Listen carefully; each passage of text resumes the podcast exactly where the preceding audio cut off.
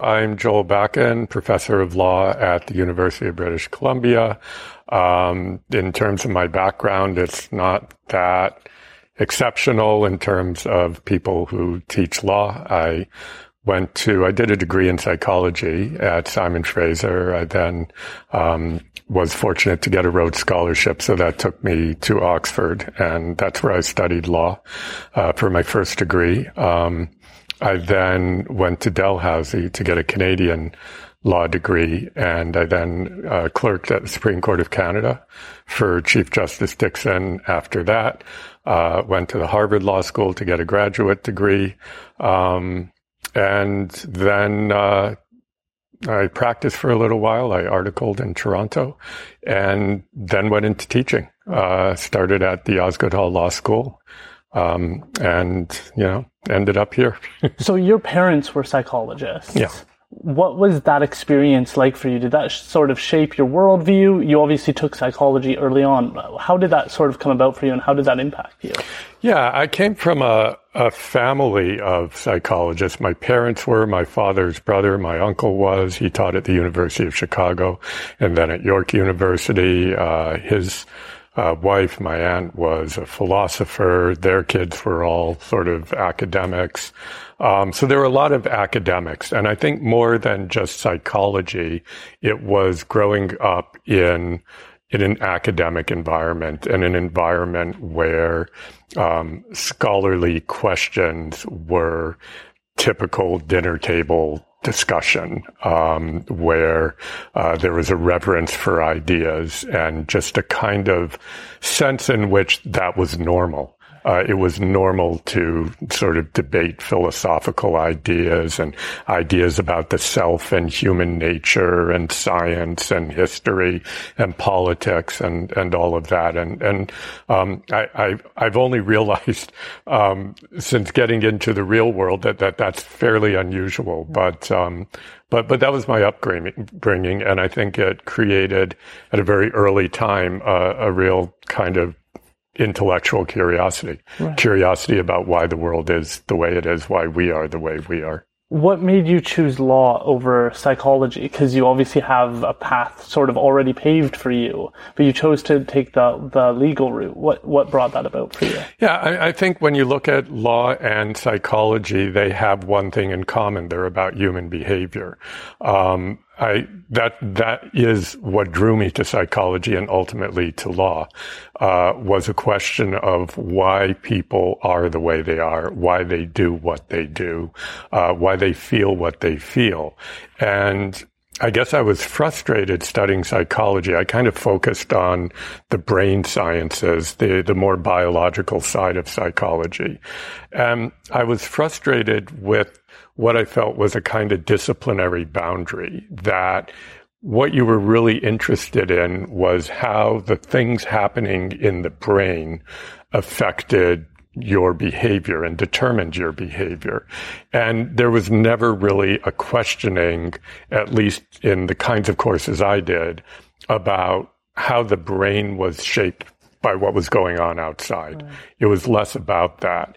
And I became more interested in that. And that's really what law is about. Law is the outside. Law is an institution that's all about trying to shape human behavior um, with uh, incentives, with coercion, uh, with rules, with principles. So all of these things are about shaping behavior. And also, I was always very concerned about social justice issues. Um, and law, of course, was about that too. So law was about trying to create a world, trying to promote behavior that aligned with principles of justice, and in particular of social justice, and creating a society that sort of promoted um, that at its best. That's what law is, and and that's what drew me to it. Interesting. So you went to Harvard um, for your LLM. What was that experience like? Was it uh, what people might imagine it to be. Um, it's a, it's an intimidating idea for so many to consider going to something like Harvard Law School. Um, yeah. What was that experience like for you? Yeah, I mean, I was well prepared for intimidation by um, my experience at Oxford. So, uh, in that, all of a sudden, you're among people that are incredibly smart, and it's easy to feel that you know you're the one who isn't, that you're the imposter, that you're the one who uh, not as as knowledgeable, doesn't have as sharp an analytical mind, um, and and so I learned at Oxford to actually put those feelings away. I, I learned to deal with them, to manage them, to uh, to understand, uh, to to in effect um, feel proud of myself and not feel like an imposter and feel like I could play in that league. And, um, and so I went to Harvard. It was really just kind of a repeat of that. And I think my experience at Harvard was maybe a, a little bit different in the sense that I had clerked at the Supreme Court. I had done a lot of law. I had done law at Oxford. I'd done law at Dalhousie. I had a lot of law and very intense places um, of studying law. And I had become not cynical, but a little bit skeptical of the relationship between law and justice. Um, that is what my experience had led me to. In fact, I'd been taught in law school that there were two different things, and and um, and so I really became interested in that problem, and that drew me to uh, a school of thinking about law that was quite critical from a left perspective, um, called critical legal studies, and uh, it drew me to the sort of um, I guess main mover in that school, uh, who was a, a, person named Duncan Kennedy. And so I chose to work with Duncan Kennedy uh, and do my thesis with him um, and, and learn about, you know, I'd sort of learned about how law is constructed and, and, and functions and operates.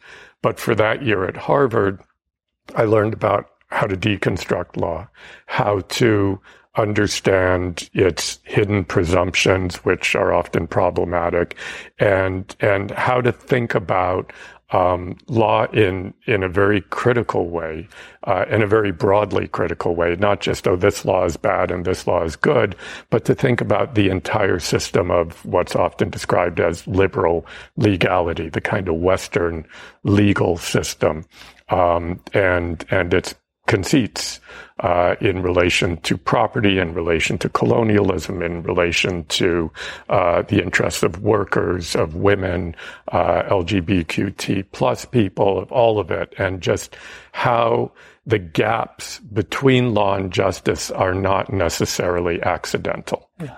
So that's the feeling I think so many people have, just average Joe people, is that the law isn't there for them that somehow, and I talked to Nikos Harris about this, of this challenge of uh, a petty crime where you steal a chocolate bar, you end up in court, you're found guilty, um, maybe you get some prison time or maybe you're just asked to repay, but you have big corporations and the people who are responsible for really impacting the livelihoods of people across a country um, often just pay a penalty and they still make profit at the end of the day on whatever uh, criminal activity they had. And I think 2008 might be an example of that.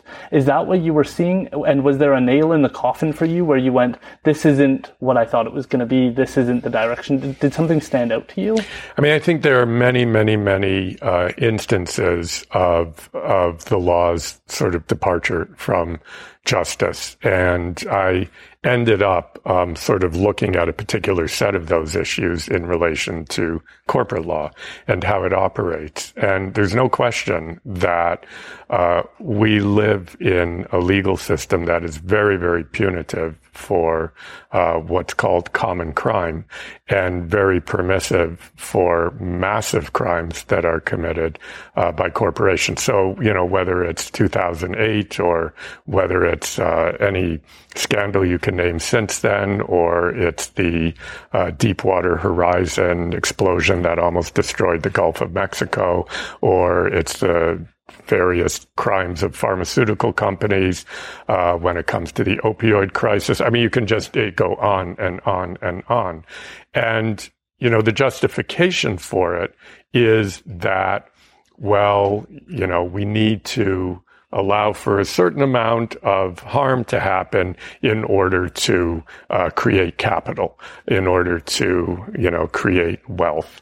Um, but then when you look at how that capital and wealth is distributed, uh, what happens is a pretty small group of people end up getting the benefits of all of these uh, egregious uh, things that happen in the, at the hands of corporations, and um, it's sort of the the common, ordinary people who end up suffering the detriments from it, which is what I try to show in a lot of my work. And and you know, it's not simply about petty crime versus corporate crime. When you look at in politics, you look at the groups who are the have the loudest voices about law and order, about saying that you know people should go to jail for 10 years for stealing a candy bar or three strikes out or or whatever. The the very sort of uh, those who advocate law and order tend to also be the same people promoting deregulation of corporations. So it's it's quite shocking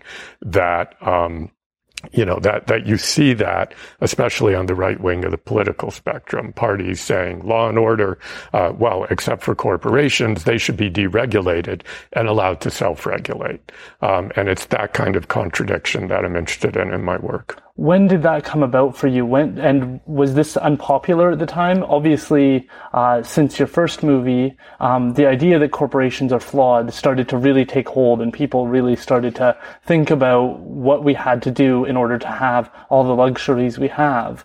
But at the time, it doesn't seem like that might have been a popular position to have because within the legal field, the people usually paying the bills and supporting the legal profession are the corporations. So what was that sort of early journey like for you?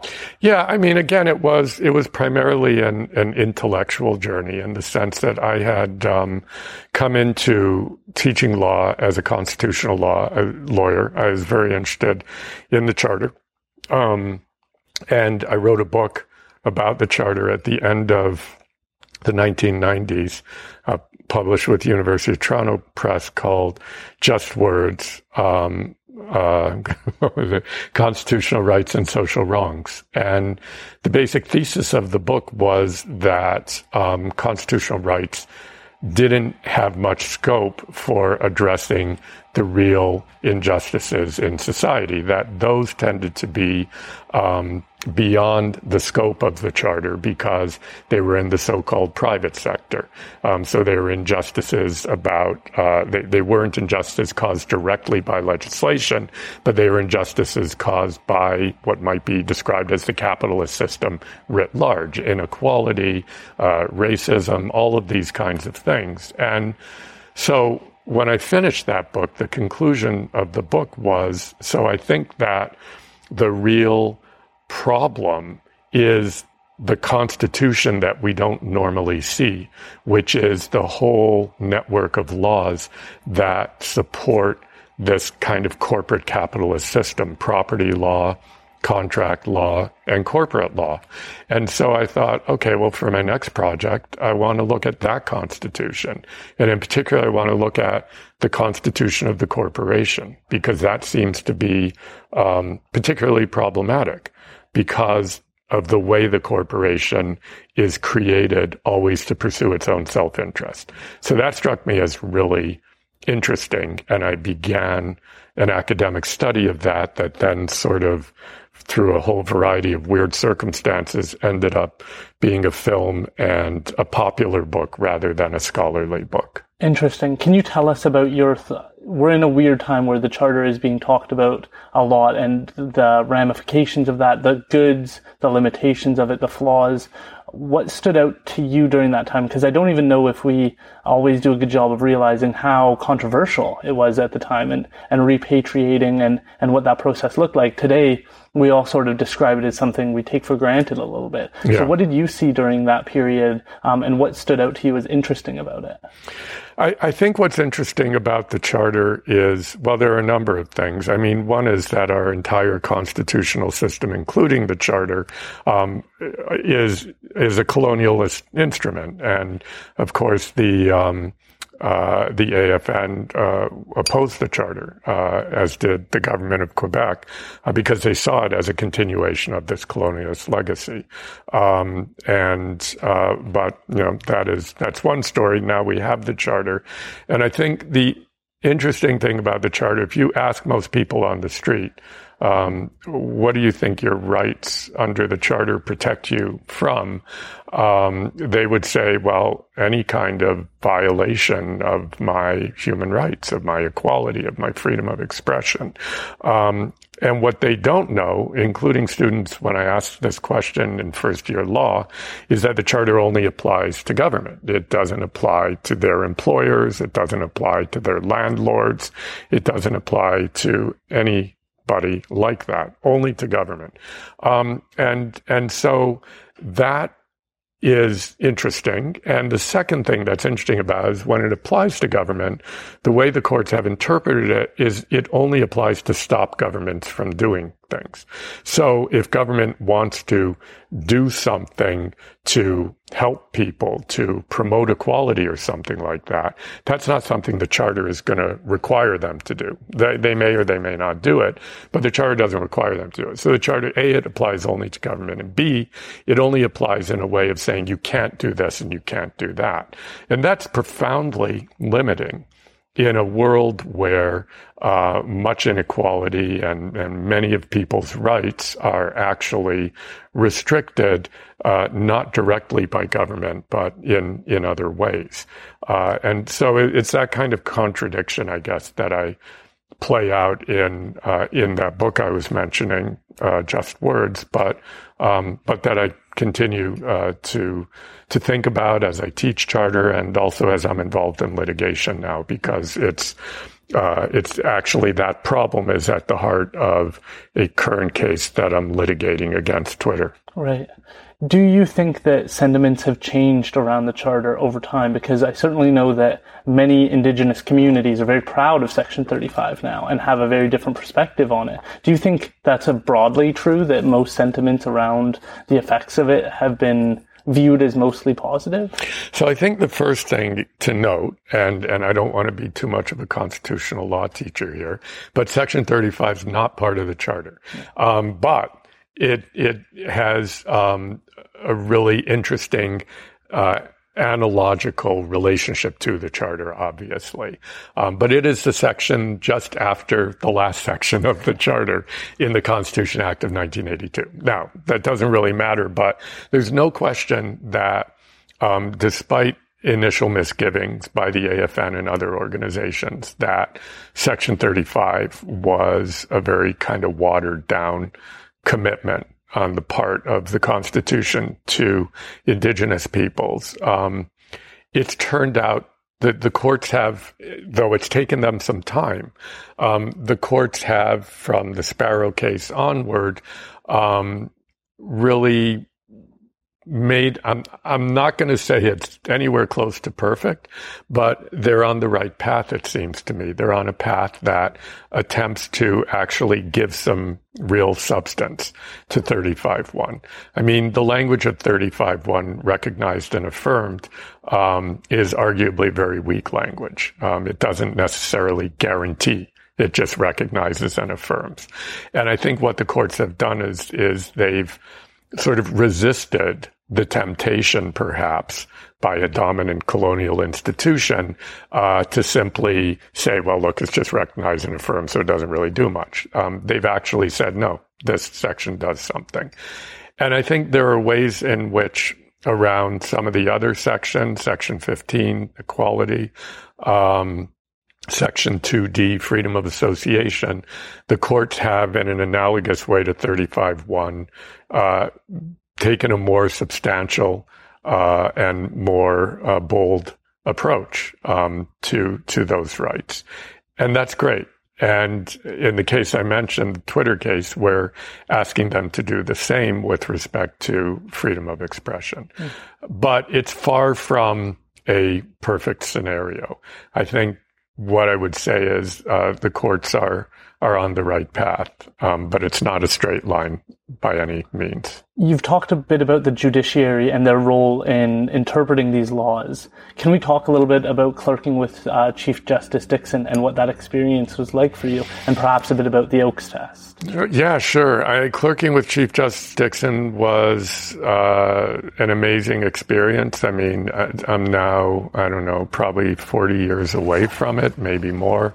Um, and it, it, still remains uh, a kind of seminal experience for me. Uh, I learned more about law during that year at the Supreme Court, I think, than perhaps in any of my degrees. Um, and I can't say enough, I can't be affectionate enough about uh, Chief Justice himself, Brian Dickson. He was just uh, a really a really great person and uh, a great mind and a great heart and a great soul. Um, and we we had a really um, a really great relationship, a working relationship, and and personal relationship. So uh, so yeah, I I just have very very fond uh, very fond memories of him and of that time. Um, there were big cases that we worked on during that time. We worked on the uh, whether the right to strike is protected by the charter, and um, Chief Justice Dickson dissented when the court said that it isn't. He said it should be, and uh, that position has now been vindicated. Now a majority of the court has adopted that position. Um, and the Manitoba language reference was a huge case. It was the first case I remember my first day of work coming into uh, the chief's office, and he had these stacks of of books, uh, litigation books, you know, factums and and books of, of precedents and all of that, um, put together by the lawyers in this case, uh, which was going to be heard. Um, and or I think which had been heard. And this was the first day of my clerking job. And uh, this was a huge case. It, it, involved whether or not the entire legal system of Manitoba was invalid because the uh, laws hadn't been enacted in both English and French over the years since uh, 1870 when the Constitution said they had to be. So everything that had been done had been done only in English and therefore was technically constitutionally invalid. And so the court was faced with whether they were going to invalidate the entire Manitoba legal system, which of course means every incorporation, every marriage, every legal act done would be invalid moving forward, um, which was crazy uh, and a huge intellectual challenge as to, on the one hand, you can't do that. It's impractical. And on the other hand, the constitutional demands you do do it. Um, and so that was the pickle that the, uh, the judges were in. And Chief Justice Dickson said, this will be your first, uh, assignment, right? Go figure this out. Um, and, and so I went off and, uh, and worked on it and it was hard and sort of crafted some kind of, uh, uh, an idea that, that we talked about and that ultimately um, seemed to work. Uh, and then, of course, there was the Oakes case, uh, deciding sort of what the scope of Section 1 is. And, and that was huge. I mean, the way that happened was um, a decision had been drafted um, by another clerk, actually, before I'd come. And up to that time, the way the court dealt with Section 1 was just kind of, they'd spend all these pages talking about the right, be it, you know, presumption of innocence and Oakes or uh, freedom of religion and Big M, all these big cases. And, you know, they, all this fine analysis and everything. And then they get Section 1. It's like, okay, well, we think it's fine or we think it's not, like, you know, in like one paragraph. And, um, and the Chief Justice, you know, and this was how the Oakes decision read. And the Chief Justice said, we just can't do this anymore. We, like, this is too arbitrary. It's not principled. Uh, we need a test.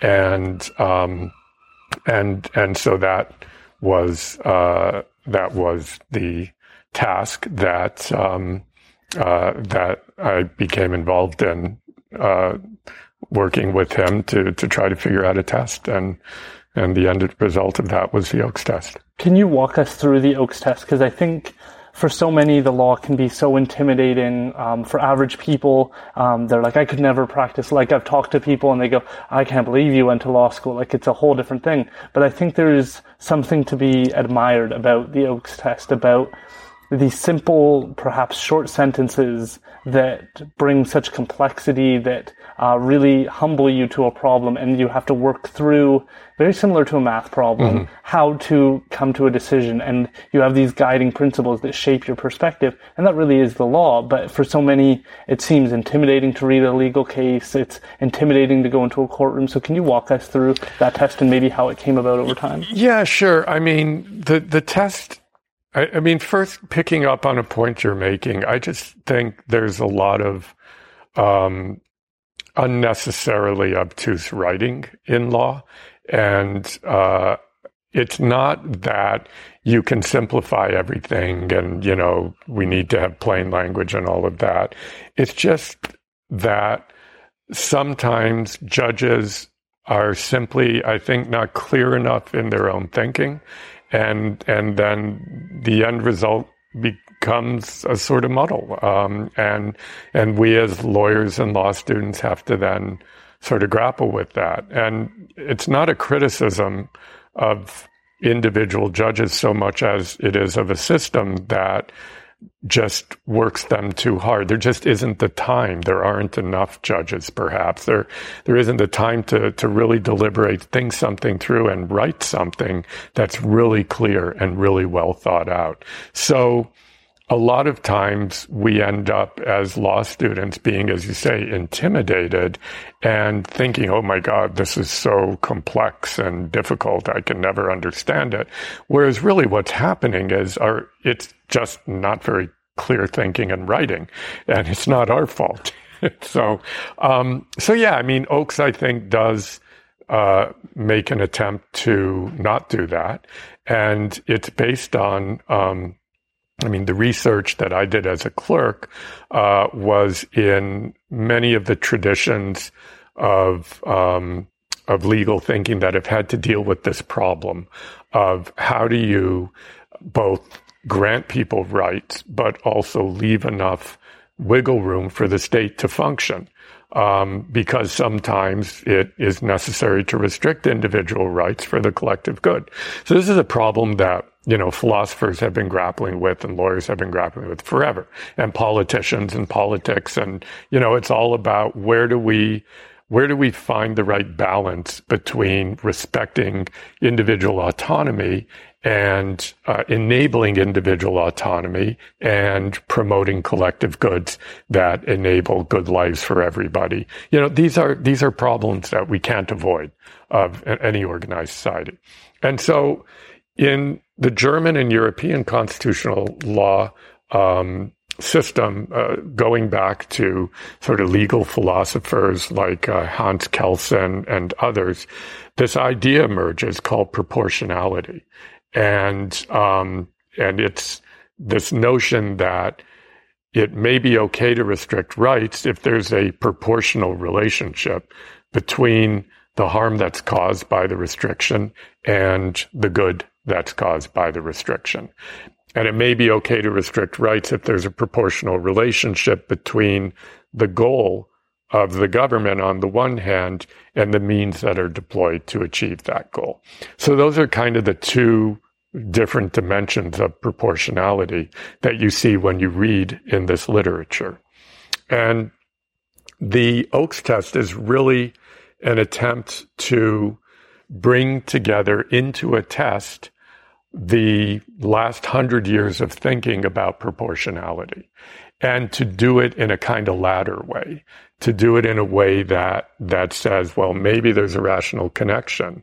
You have to show that as, as a minimum, but you also have to show that it's the least impairing way. You don't want to impair rights more than you need to to get to your goal. So the way the Oakes test works, you asked, is you need initially to identify the purpose of the writer of, of the legislation. And then you need to ask two basic questions about it. The first one having two parts. The first question is, is there proportionality between the means and the ends? So is there a rational connection? Between the means and the ends of the legislation is are the means the least impairing of the right uh, to get you to the to the end so that's kind of the the two part first question and then the second question is Is there proportionality between the good effects of the law and the bad effects of the restriction of rights that it causes? Um, if the good effects outweigh the bad effects, then you meet that test. And so it, it, all of those tests you can find in different ways when you read this sort of scholarly literature and look at um, cases from, say, the European Court of Human Rights and uh, the German Constitutional Court and others. All of those tests are kind of there in different ways. What the Oakes test does is it kind of brings them all together into a coherent metric. And I think what it ultimately does from a jurisprudential perspective, there's a legal philosopher named Ronald Dworkin. And what he says is that there's no such thing as a right answer in law when you have hard cases. In other words, difficult cases, you have, you know, counsel on one side arguing X, counsel on the other side arguing Y. You're in an appellate court or an apex court. They're both good arguments. There isn't any kind of metaphysically right answer. So the best you can hope for, says Ronald Dworkin, is that judges make decisions in a principled way. And the best way to ensure they're principled is to give them sort of um, rational uh, rules and principles and tests that will ensure that their mind doesn't simply go, I'm just going to decide this because this is what I think. So to take them into a principled psychological frame. And to me, that's what the Oakes test does, is it requires you to to seriously address these questions rational connection, minimal impairment, deleterious effects versus salutary effects. What is the purpose of the law? You, you know, it doesn't mean that your own subjective views aren't going to shape your analysis, but it does mean that if you go through all those gauntlets, you're going to be in a kind of principled frame of mind, a principled analytical frame of mind, not simply saying, well, I think this is good and that's bad. We'll be back after a quick break. Joseph M. Wanted with the Constitutionalist Politics. Tune in for the upcoming episode for May 4.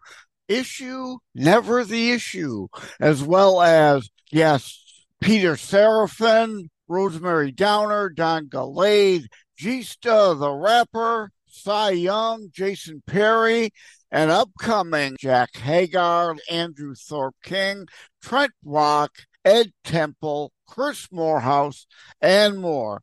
Please tune in to Constitutionalist Politics. God bless. I want to say confidently that um, one of the examples is uh, drinking and driving traffic stops was one of the examples that maybe people can kind of integrate and see this play out where there is a really good argument that drinking and driving causes a lot of consequences for people. Innocent people die as a consequence. And so while it may be an infringement to stop random people and have everybody kind of answer a few questions or check their driver's license, the benefits of that far outweigh because then we're not losing people and people who are doing dangerous things. Like I truly believe that if we reinvented the car today and all of a sudden we had cars, we wouldn't let most people drive it because of how incredibly dangerous it is yeah. on almost all metrics. And yeah. so kind of understanding how that impacts people and then having them not have all their faculties while operating basically a bullet on the road yeah. is a really good example of, of where that kind of plays out.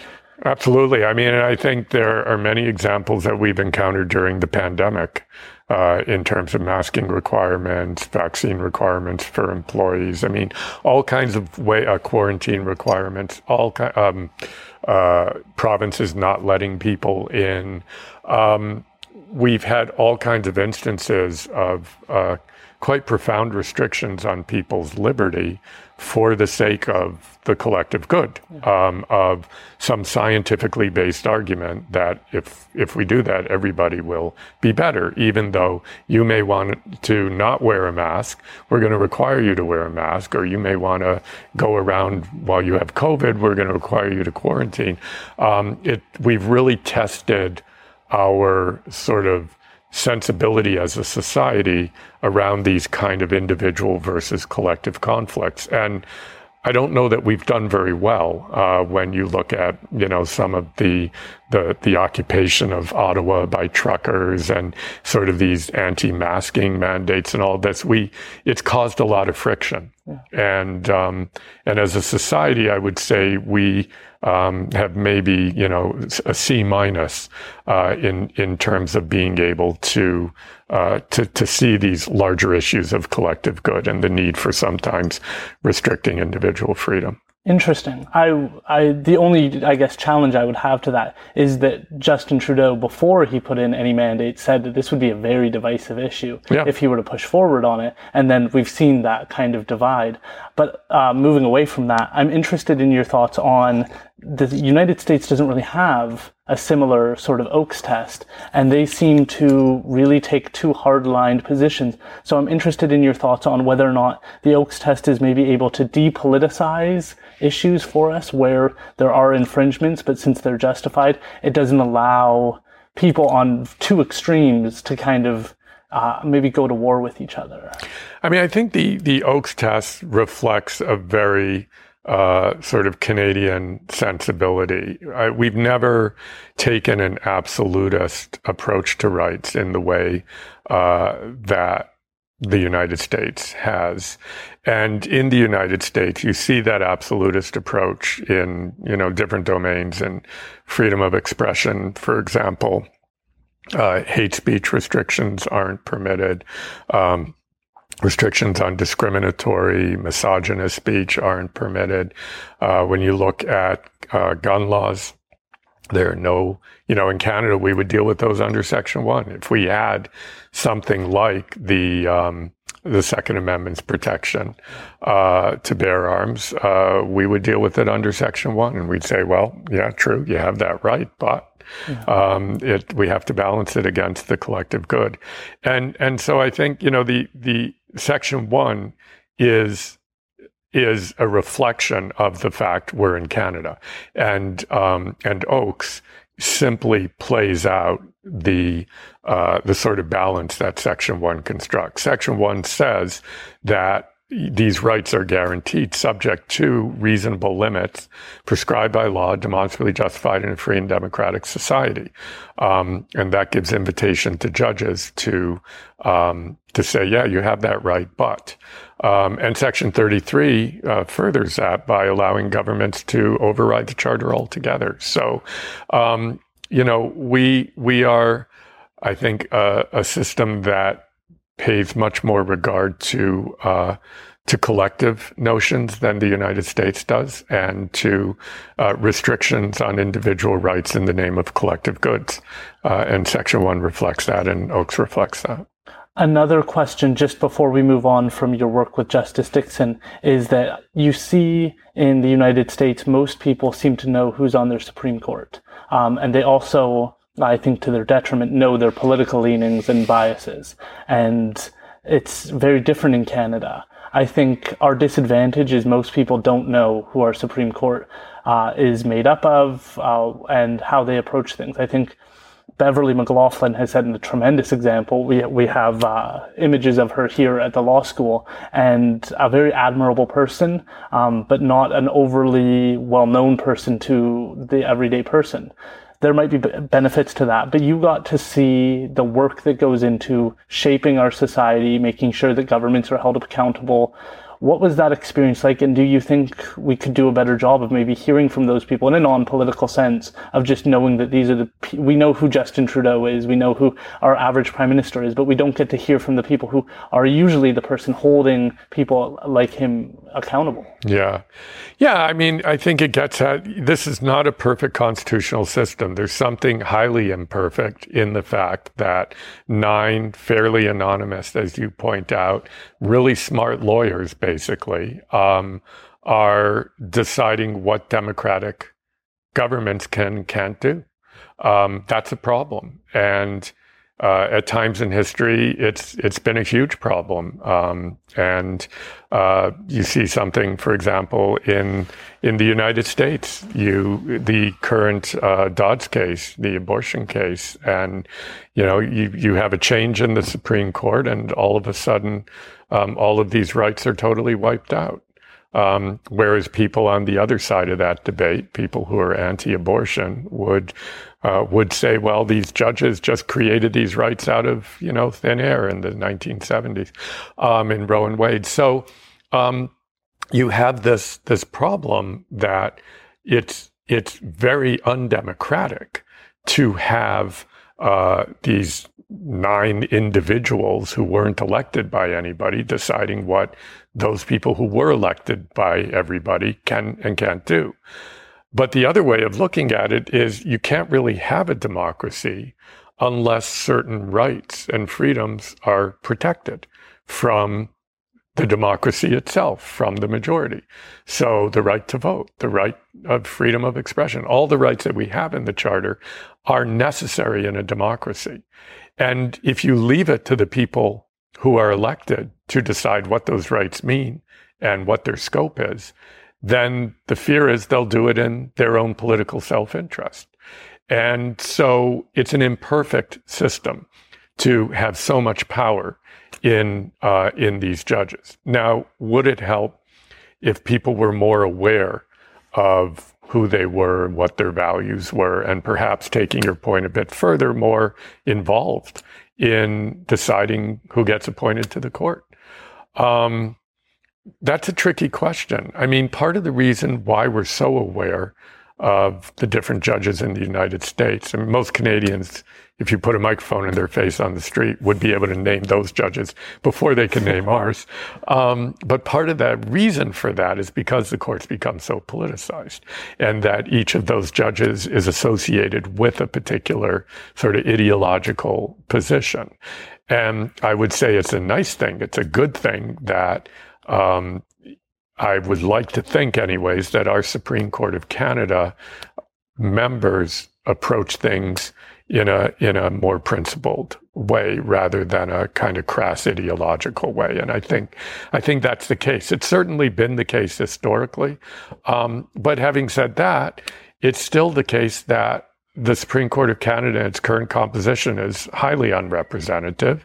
Um, there are three members of Quebec, but there's no Indigenous member, for example, which is, I mean, given that, you know, our sort of current way of thinking is that there are three kind of founding peoples of Canada French, English, and Indigenous. And the fact that um, there's no Indigenous member of the court, I think, is, is just intolerable. Um, but even if there were, you know, that one or two or even three indigenous members don't necessarily represent all indigenous people, just like the French Quebec judges don't represent all Quebec people. And like, so there's a, there are real problems. And I've written about this. I've been quite critical, um, about this, but it's also, it's hard to think about how to get out of that, um, at least without radically sort of restructuring our constitution. Um, so when you're in the court, uh, the judges definitely feel the weight of that um, responsibility. At, at, least that was my experience, and certainly with Chief Justice Dickson, um, that it, it, it was really it was felt very viscerally and all the time that um, this was a very large responsibility. And along with that, that we shouldn't undo the decisions that have been determined democratically unless there are very good reasons. Um, and along with that, there was a real kind of social democratic bent to, and there continues to be to the court, a willingness to allow government to restrict the rights of the powerful in order to serve the interests of those without power. Um, and that's been a, a theme uh, of the Supreme Court and continues to be. I'm saying all this with some concern that our court is becoming a little bit more politicized, um, a little bit more uh, in the sort of mold of the U.S. court, um, a sort of conservative disposition. There does seem to be a very quiet shift underway, which which needs to be observed. Can you say more on that? I'm, do you think that part of that change is because Beverly McLachlin has stepped? What What do you think the cause is? I think it it it partly is a result of certain appointments that were made by uh, Prime Minister Harper. Um, uh, you know, I don't want to name names or anything, but but I'm sure that uh, they are the judges I'm thinking of are are not unprincipled. It's just their their principles tend to be of a more conservative um, cast in a way that um, we haven't seen so much uh, during the charter era one of the big fears is always that we follow after the United States and we're just 10 years behind the mandatory minimums being, I think, a really obvious example mm-hmm. of that. Is that the sense you might be starting to feel? Is that perhaps a more liberal government is going to try and put people on who are going to have more liberal ten, and then we're going to have more of that sort of representation or move in more obvious politics? I, I think it's larger than that. I think that we are in the West um, moving in the direction of a kind of I hesitate to use the word populist because I think that word is is wrongly used, um, but a kind of quasi-authoritarian right wingism that is packaged and sold as populist. Um, you know the the Italian prime minister just resigned. The most likely government, uh, the most likely government that will be elected in September in Italy will be of that cast. Uh, we've got Hungary, we've got Putin, we had um, Trump. We we just see we have Brazil. Um, we just see things that we wouldn't have seen 15, 20 years ago. Governments that are kind of um, illiberal, questioning the basic sort of constitutional norms of liberal legality and being much more um, arbitrary and personal in their exercise of power. And that's that's kind of what unites um, these movements. The you know the um, Le Pen in France, um, to some extent even Boris Johnson's conservative government in the UK, though a muted version of it. And so this is new. And I think that it's creating a new kind of zeitgeist that inevitably is going to be reflected um, in uh, not only government, but also in the judges that they appoint, uh, and just in a kind of broader um, sort of ideological sensibility, which inevitably affects uh, legal sensibility. Right. You talked a little bit about dissent, and I find that most of my professors actually admired the dissent. So when uh, the Supreme Court comes to a decision, uh, certain judges are able to have a, an opinion that differs. Uh, sometimes it's on um, a more minor detail. Sometimes it's on a larger issue, and they fully dissent um, and move in a different direction. Sorry, there's a concurrent decision that's different, um, right. but there's uh, smaller issues they'd like to see changed, and then there's a full dissent. I felt like, mm, from my experience, that was somewhat missing from the debates we maybe I imagined we were going to have when people told me to go to law school. They're like, "Oh, you love to debate, you love to disagree, you should go to law school." That seemed like the part I was surprised to not see more of, which is two people sitting downstairs and them just going back and forth based on policy or, or some sort of grounded arguments, but like a real energy of just like we don't have to agree and we can just uh, debate back and forth. I think it's more formalized, obviously, in moot courts. Yeah. But being able to have just topics of like, is this good or bad? Uh, Nikos Harris touched on that as well, where he used to have to calm people down and say, sit back down in your chairs. Let's just do this all very civilly before cell phones came about and before laptops became Right. commonplace. Right. You obviously attended school prior to laptops and cell phones being very common. What has the change you've seen been like within the law school setting over the years? What have you kind of seen develop? Because then you come to uh, Peter A. Allard School of Law later on. So what has that been like? You know, I don't think that legal education has changed fundamentally uh, for a very long time. I mean, the curriculum we teach in first year would not be surprising to somebody who showed up from the late 19th century at a major law school. Uh, and and and so um, so on the one hand, it's it's been quite conservative.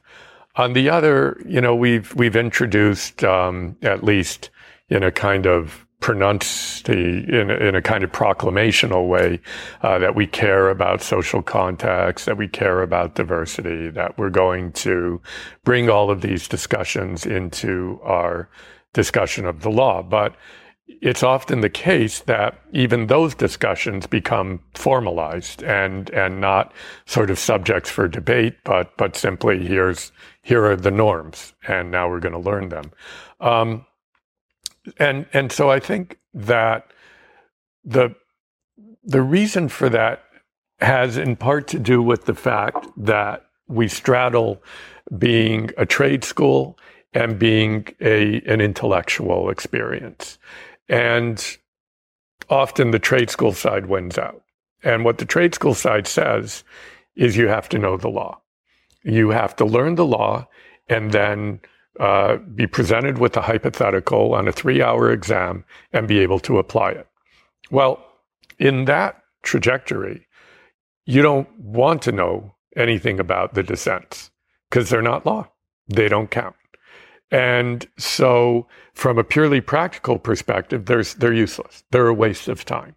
Uh, you, if you, if you quote a dissent in your answer on a law exam to a hypothetical, you will lose marks because your professor will say, but that's not the law, it's a dissent. Um, and so, from a trade school perspective, all of that's useless. Debate is useless to some extent. You simply have to learn what the law is and then learn how to argue within that. Um, from an intellectual perspective, uh, it's exactly the opposite. From an intellectual perspective, I want to truly understand the uh, Justice McLachlin's dissent versus Chief Justice uh, Dickson's majority opinion in the Keegstra case. It's a fascinating case about hate literature. And here you have these two legal titans, you know, battling it out. Um, Dickson saying we should be able to restrict hate literature. The government should be able to do that. McLachlin saying the government shouldn't. Um, each of them writing brilliant judgments, sort of chock full of philosophical debate and examples and counterexamples.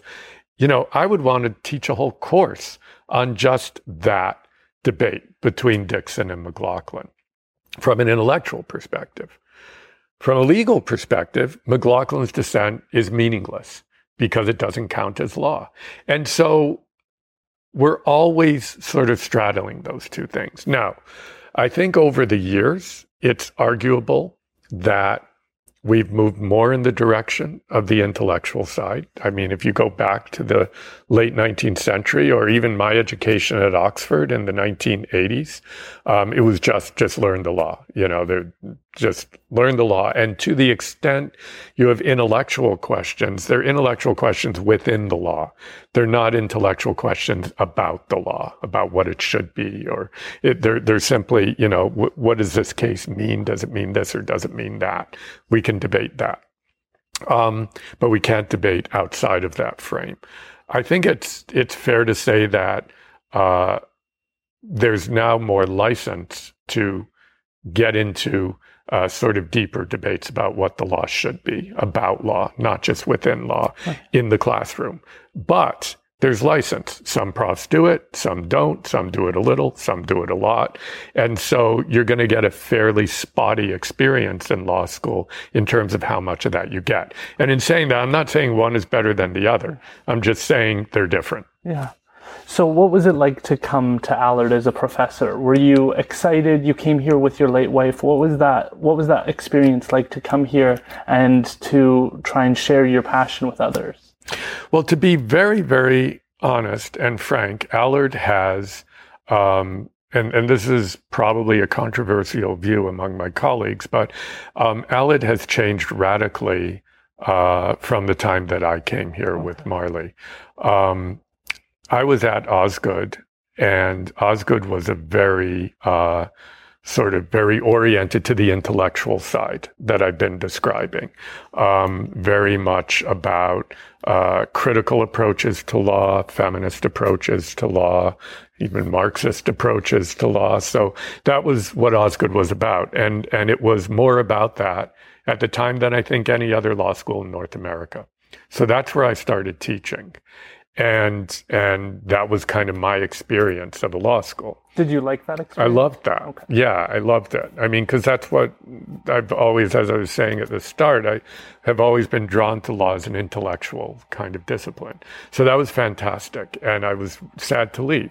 Um, but uh, and when I came to UBC, UBC was, I think, at a different point in its evolution. It was um, more oriented towards um, the practice side of things.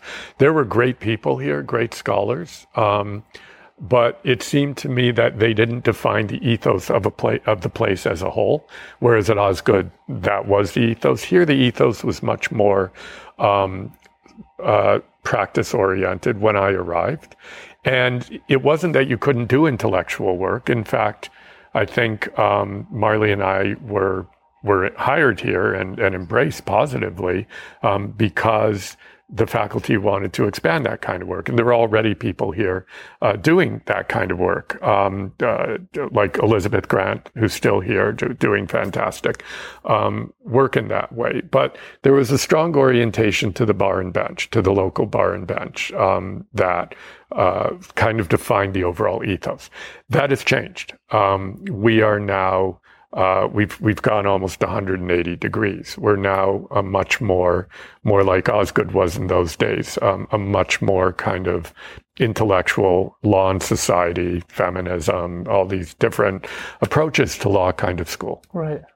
And so, what was that kind of journey like? Did you have you enjoyed that changeover? Were you a part of that changeover? Yeah, I, I mean, I, I was. Um, fortunately, uh, uh, Justice Lynn Smith, who was uh, dean of the law school, appointed me as the chair of the appointments committee for a few years, and and I really saw it as, um, and as did she, as kind of uh, an important um, project to try to bring more uh, scholarly scholars in into the law school to try to build the kind of law and society, law and context, um, feminism and law to, to try to build those those approaches. And uh, and Marlee and I were both were both very much involved in in trying to steer the law school in that direction. And um, uh, you know, critical mass sort of developed maybe 10 or 15 years ago and, and we haven't really looked back. It's now a very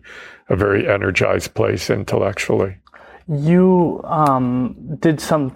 You went through a lot when you lost your wife. I'm wondering if you can tell us a little bit about that because you you tried your your best to make something positive out of that, and I think that that's something that I saw that was incredibly admirable. Um, I can't imagine what that experience was like, but I'm wondering if you can talk a little bit about that. Well, it's an unimaginable experience, especially when you have um, a young child uh, who's who's going through that and who you can't help but empathize with. Um, Mayim, our son, was three when Marlee got got sick, and five when when she passed away. And um, yeah, it's just it's it's impossible to put into words what it is to to lose uh, to lose somebody you love and to lose the mother yeah. of of your child. Um, uh, but you know, both uh, both Mayim and I, uh, you know, we, we, became very close through that, obviously, and and uh, supported each other, even though he was just um, like three and four years old. Um, my ability to get through it was because of him and his um, his embrace of life, his passion for life, um, which you know, yeah. Uh, and he, he just uh, um, graduated from U of T law. So, oh wow, yeah, that's amazing. I mean, just he just yesterday wrote his uh, bar exam in oh, Ontario.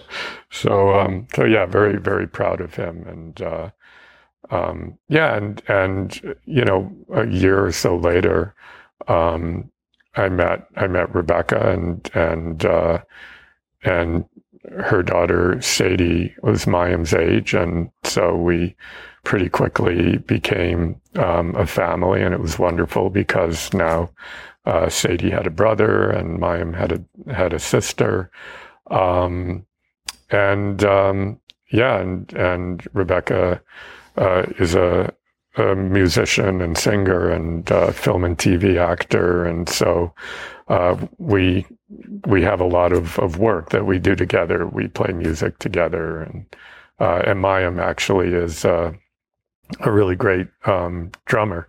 Um, and so we have an al- album out there where he's on drums and Rebecca's singing and I'm on guitar and we have a bass player. Was that when your passion for music really started to take off? Because you do share your music. Um, your website has a very humorous thing that if Donald Trump is going to go out there and speak, then I'm going to share my voice with the world.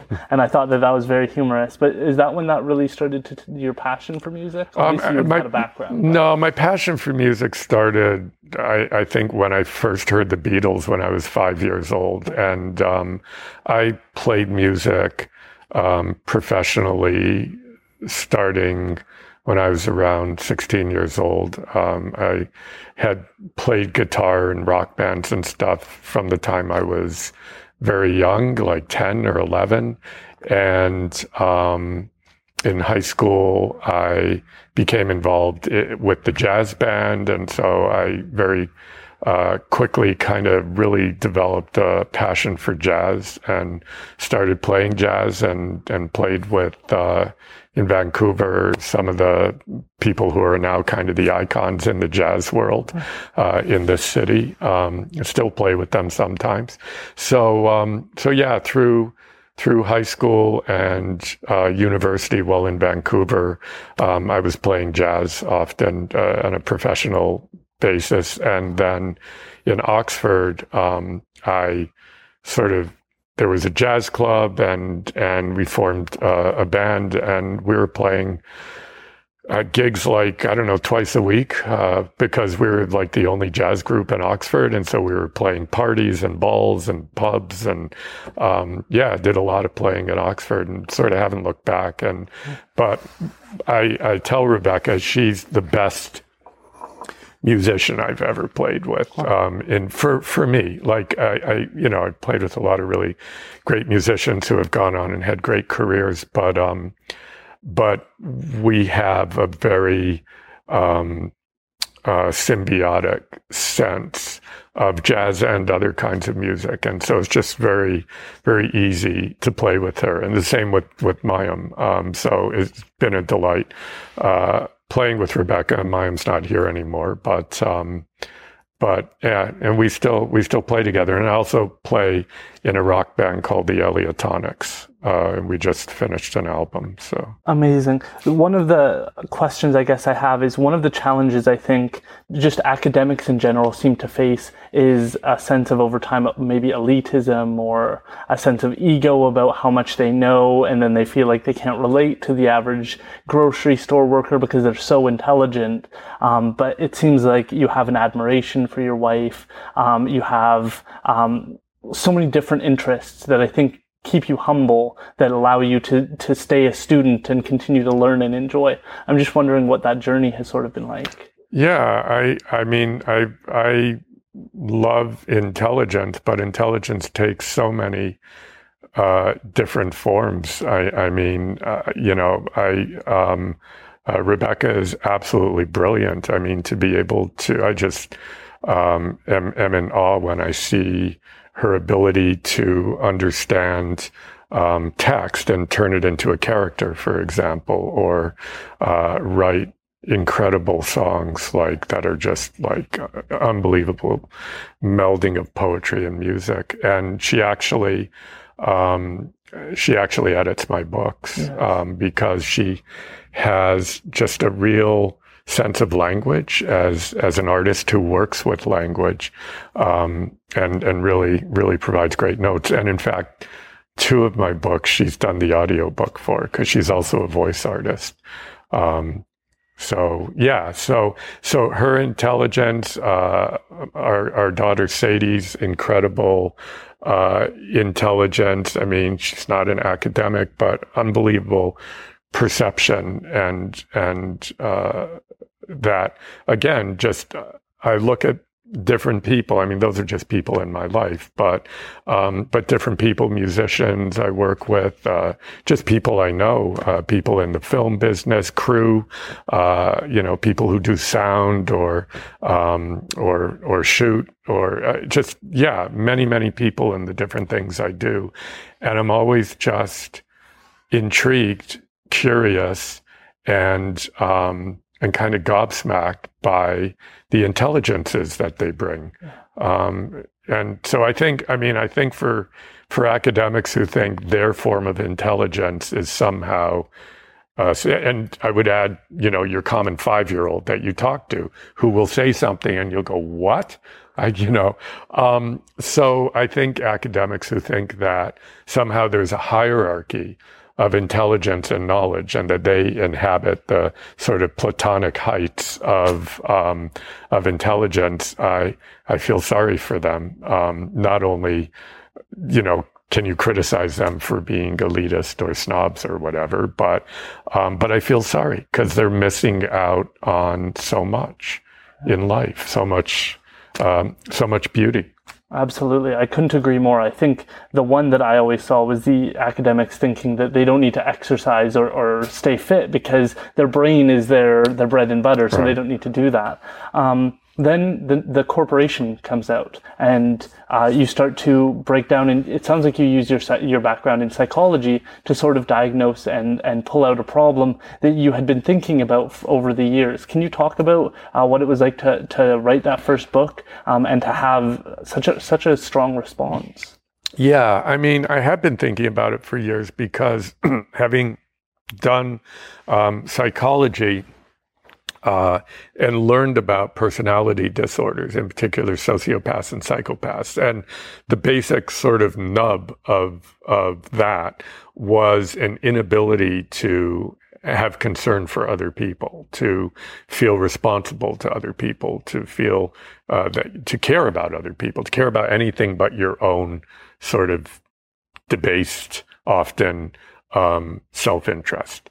And uh, so yeah, that that was psychology, and then when I was studying corporate law uh, in in law school at at Dalhousie, actually, um, we learned about the best interests of the corporation principle, and the fundamental principle is that directors and managers have to always make decisions in the best interests of the corporation in terms of the corporation's self interest. So that's interesting because a corporation is a person. You also learn that in corporate law. It's an artificial person.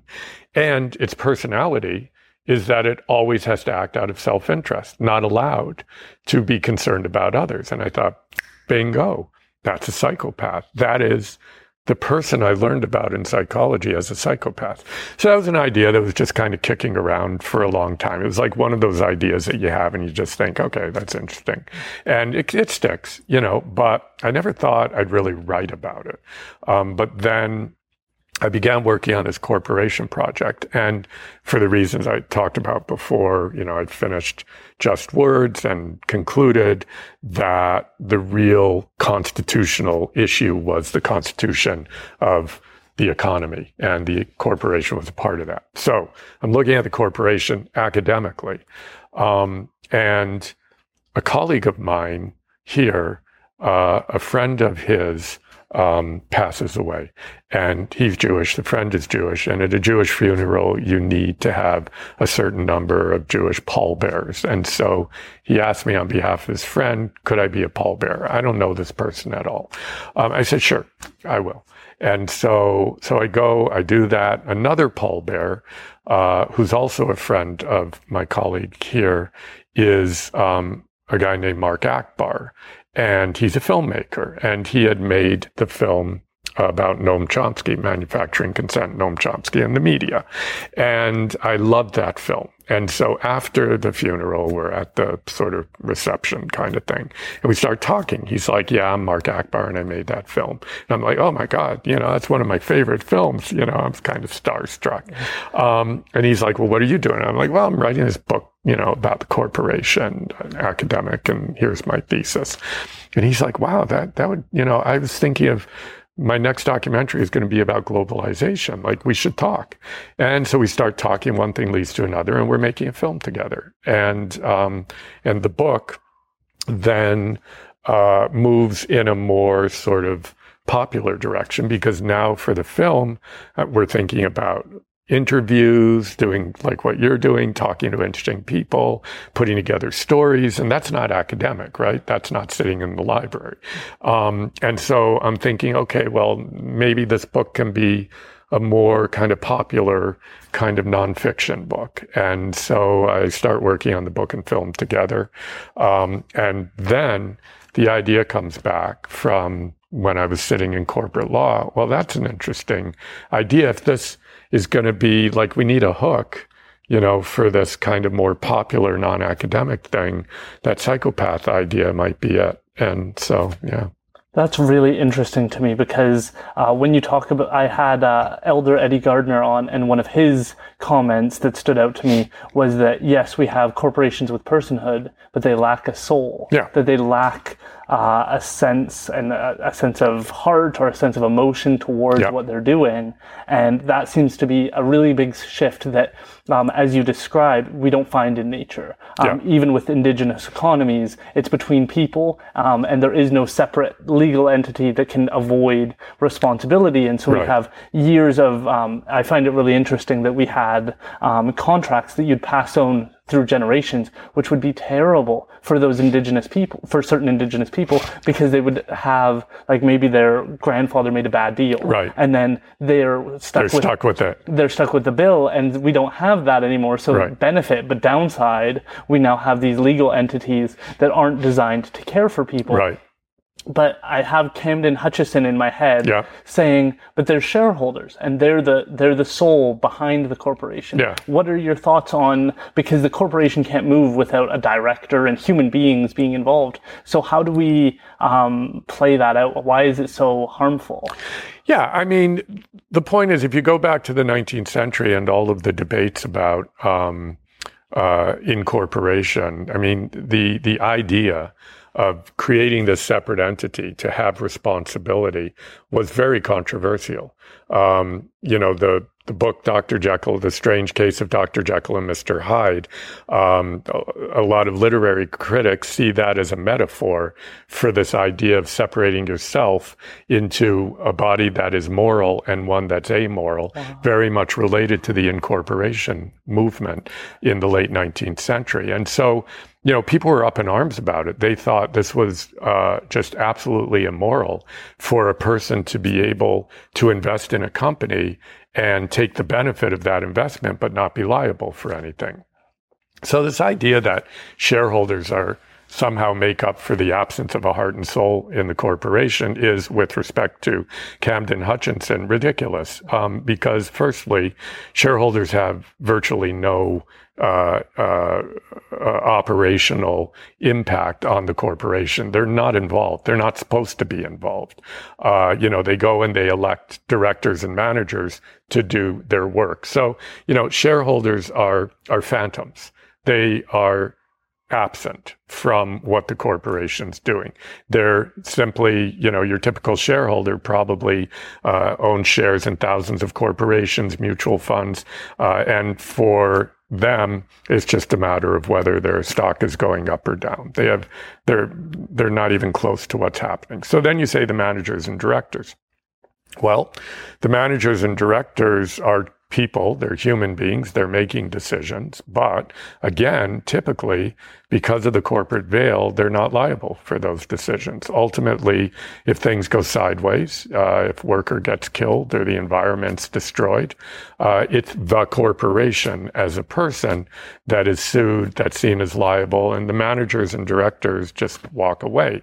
Um, so it's very hard to talk about the actual people, whether they're shareholders, managers, or directors, giving a humanity to the corporation when the whole institutional design is to ensure that they have absolutely no responsibility for what happens when that corporation acts. And when you add to that the fact that they are beholden to the best interest principle, that they have to make decisions that are in the best interests of the company, not in the best interests of anybody else. Even if they have a heart and soul as individuals, the institution that they have to serve doesn't. It doesn't have the capacity to care about others. So it's just a very thin argument. Yeah. I think the better argument is to say they have no heart and soul. They are psychopathic. What do we do about that? And there are really only two things. Uh, one is we do away with the corporate form altogether. Uh, we say it was a failed experiment. We go back to the 19th century critics who were saying it's a bad idea. We say, you know, you were right. Um, I think that's not going to happen. It's highly unrealistic. So the second thing we can do is say, let's acknowledge, and this is what I advocate in my work, let's acknowledge that this is a dangerous institution. But it's also a useful institution for raising money because if uh, if I'm going to invest in a company, I don't want to be liable for what happens. And so the only way you're going to incentivize shareholders to invest their money is if you limit their liability and if you leave them out of the equation if things go wrong. And so yes, this is a good vehicle for raising large sums of money to fund large enterprise. So we'll keep it in place. But let's not be um, naive about it and let's regulate it.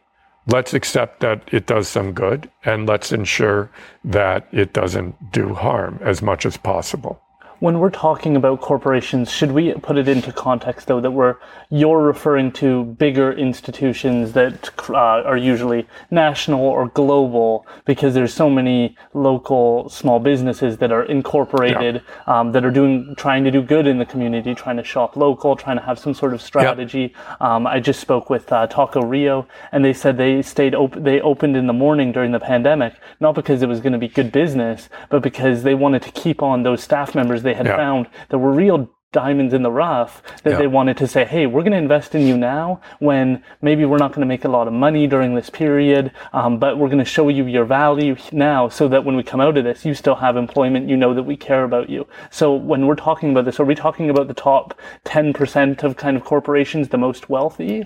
I mean, I'm very clear in my work to say I'm talking about publicly traded companies because the difference between a publicly traded company and a private company, especially a small company, is that in a publicly traded company, because you have anonymous shareholders, you have the law saying to the managers and directors, you have no choice you can't decide if it's not good for business to serve your employees. You always have to make an argument as to why it's good for business and why it's good for your shareholders. So that's my only beef is with that kind of company. When you're dealing with non-publicly traded companies, uh, sole proprietorships, uh, whatever, it is up to the people who run that company to decide what is how much money they want to make and what sacrifices they want to make. If they sacrifice the business's interests, they're the ones losing. And if they say, I want to sacrifice my interests for my employees' interests, good on them. And that's great. I have no beef with that. Um, but in a publicly traded corporation, they can't do that. They can never say, well, we're going to sacrifice our shareholders' interests in order to serve the employees or the environment. They can only say, maybe we'll sacrifice the short term of our shareholders' interests because in the long term it will benefit the company. But they always have to act in the self interest of the company. Right. So, what was the response of the first movie and book like? Was it surprising to you? Was it really motivational to you to see uh, your work really um, change the perceptions in the mind? There's certain points in time that really stand out to us that really shape our perspective on a topic. And I think that that was your movie. It really helped us understand the problem. And then you see Occupy Wall Street and you see these different issues. They're all touching on something that you sort of helped kind of get us talking about. What was that experience like for you? It's it's it's it's still ongoing. I mean, I I feel really um, pleased that that work sort of dropped at a time when um, people were really concerned about these issues, and that it somehow uh, answered questions that were very much at the front of people's minds, and um, and gave people a way to understand and talk about things that I think. Um, I'm not going to say precipitated the Occupy movement, but I know the book and film were were well known to the movement's organizers. Uh, one of whom is in my recent film, Micah White. Um, and uh, and and Kalle Lasn, who lives in Vancouver, who was a big. Uh, he and Micah White were kind of the two uh, people who started the Occupy movement, and both of them were um, very well versed with the film and book, and sort of fellow travelers, and yeah. and all of that. So, um, yeah, I mean, I, I I think that movements and and shifts in thinking and uh, these kinds of things, resistance, these kinds of things are overdetermined. They happen in response to many different yeah. factors coming together. Um, but I think the film and book were uh, definitely one factor in that mix that led to this kind of um, uh, consciousness and critique about corporations, about globalization. I think the problem is that despite that, everything that we talked about in that film and in the book got worse. Yeah. Um, you know, climate change, colonialism, racial and economic injustice, uh, busting trade unions, all of that that was in the film got worse after the film. And at the same time, corporations started to say that they were getting better. Yeah. Um, and they were getting bigger they were becoming more powerful, more concentrated. And so, on the one hand, you know, I'm very gratified that the film had the reception and impact that it did. On the other, I think about that first film and book as abject failures because the things they criticized not only didn't go away, but actually got worse. Mm-hmm. And it was right around that time that corporations really started to double down on the idea that they were good guys now, that they were good actors. Um, and it's because of that that I made the second film and wrote the second book. Yeah that is what I think is particularly terrifying to me is that through so many different ways, you have branding now that says that you're green, that you're moving in the right direction. Um, and then I spoke with Peter Ross, who's a, an internationally known ocean pollution expert, who talks about how our polyester is terrible for our oceans and yeah. impacting the Inuit and all these people. And so the problems haven't gone away. And so what was the early stages of starting your next your next chapter of this? What kind of was the catalyst that said okay we gotta we gotta go now yeah i mean unlike most things in life i, I actually do remember the exact catalyst and it was um, 2014 and we were doing a big 10th anniversary celebration for the first film. So we rented a theater downtown um, we showed the film. We had a big party, champagne. You know, isn't it great? We did this film. It had this impact. And um, about halfway through the film, it just hit me that this film was a total failure because and this is before Trump, still 2014, wow. because the world was going in a direction of more corporate power, bigger companies, um, worse climate change, worse pollution. Everything was, you know, going in the wrong direction. And corporations were somehow getting away with running this line that they were the good guys now. They were the solution to the world problems, no longer uh, the problem. And so all that kind of came together, and I thought, time to do a sequel. Um, and around that, like maybe, and so I was thinking about, I was talking to Mark Achbar about it, and um, about a year later, uh, one of the producers of the film, Trish Dolman, um, sort of uh, had it, called a meeting with Mark and me and said, uh, "Why don't Why don't you guys do a sequel?" Mm. And so it was already on my mind, uh, and and then we started. And what was the mindset for this one? What was different, and what did you want to see discussed that maybe wasn't getting uh, the level of depth or analysis that you thought it deserved?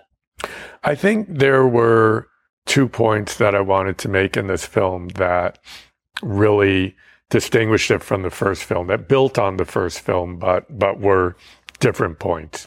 And the first one was um, that this argument that corporations make that they are now woke or socially responsible, sustainable, good actors, stakeholder capitalism, whatever you want to call it, is fundamentally a deception.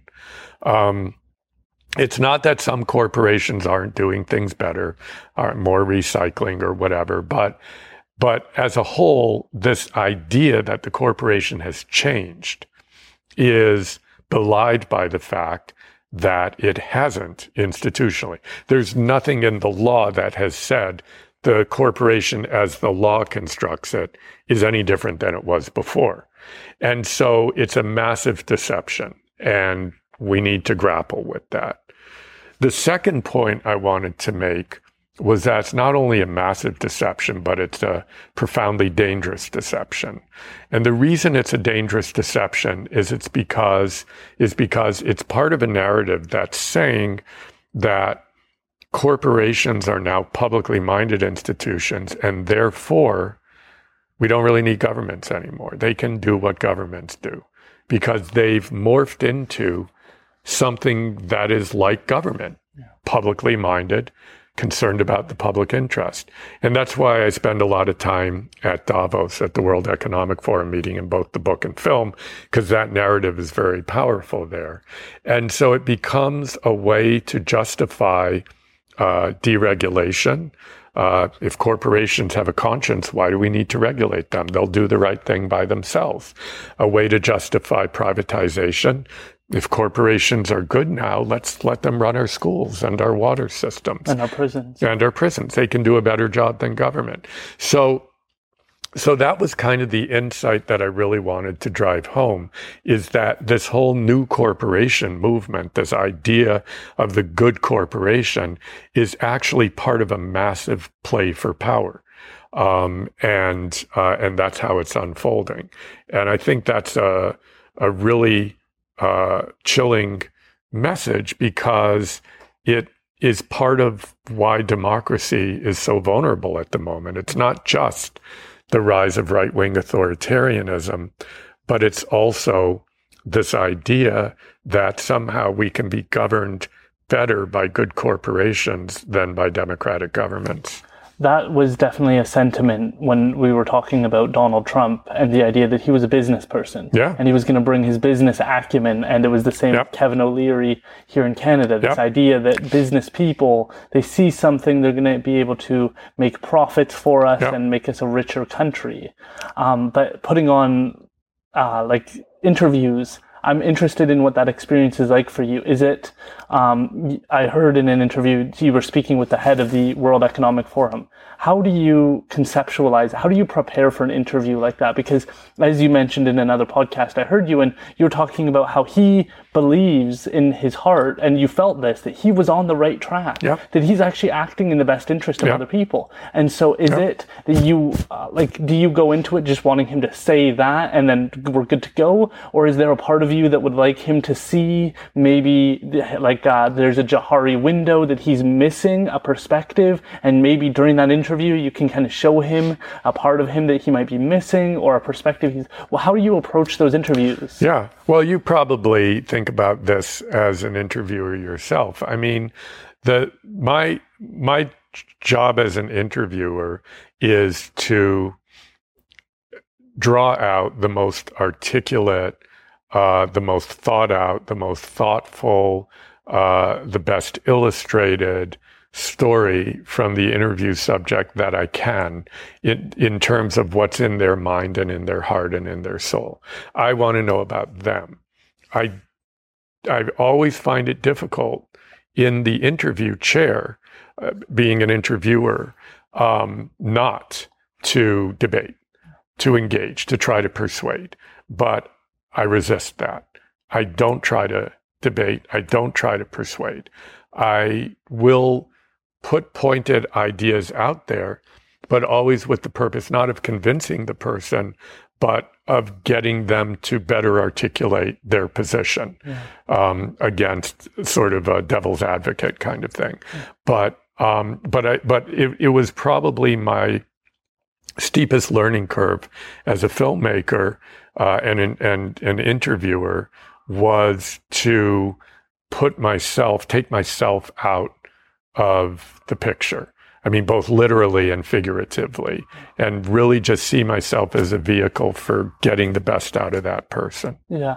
Is there any nervousness around interviewing someone like Klaus Schwab that you're not going to, like, he, after the interview, he's going to be like, scrap that, never mind, I said the wrong thing, or I wouldn't have, because th- sometimes that's my concern is that I'm going to ask such a pointed question that it's hard to respond or um, it, it makes them feel uncomfortable that they don't want to continue or something like that runs through their mind and so was that ever a concern where because i know you met with him one-on-one first i think in new york and then you ended up being able to go to the world economic yeah, forum so that's right was was that a challenge at all yeah i mean look there's a simple answer to that and that is you get them to sign a waiver before yeah. the interview right. um, you didn't do that with me no. um, but don't worry it's yeah. fine but um, but but that's what you do, okay. um, and so it's all very legal. Yeah. And if they're unwilling to sign the waiver, you don't do the interview okay. because you don't, from a sort of journalistic ethics perspective.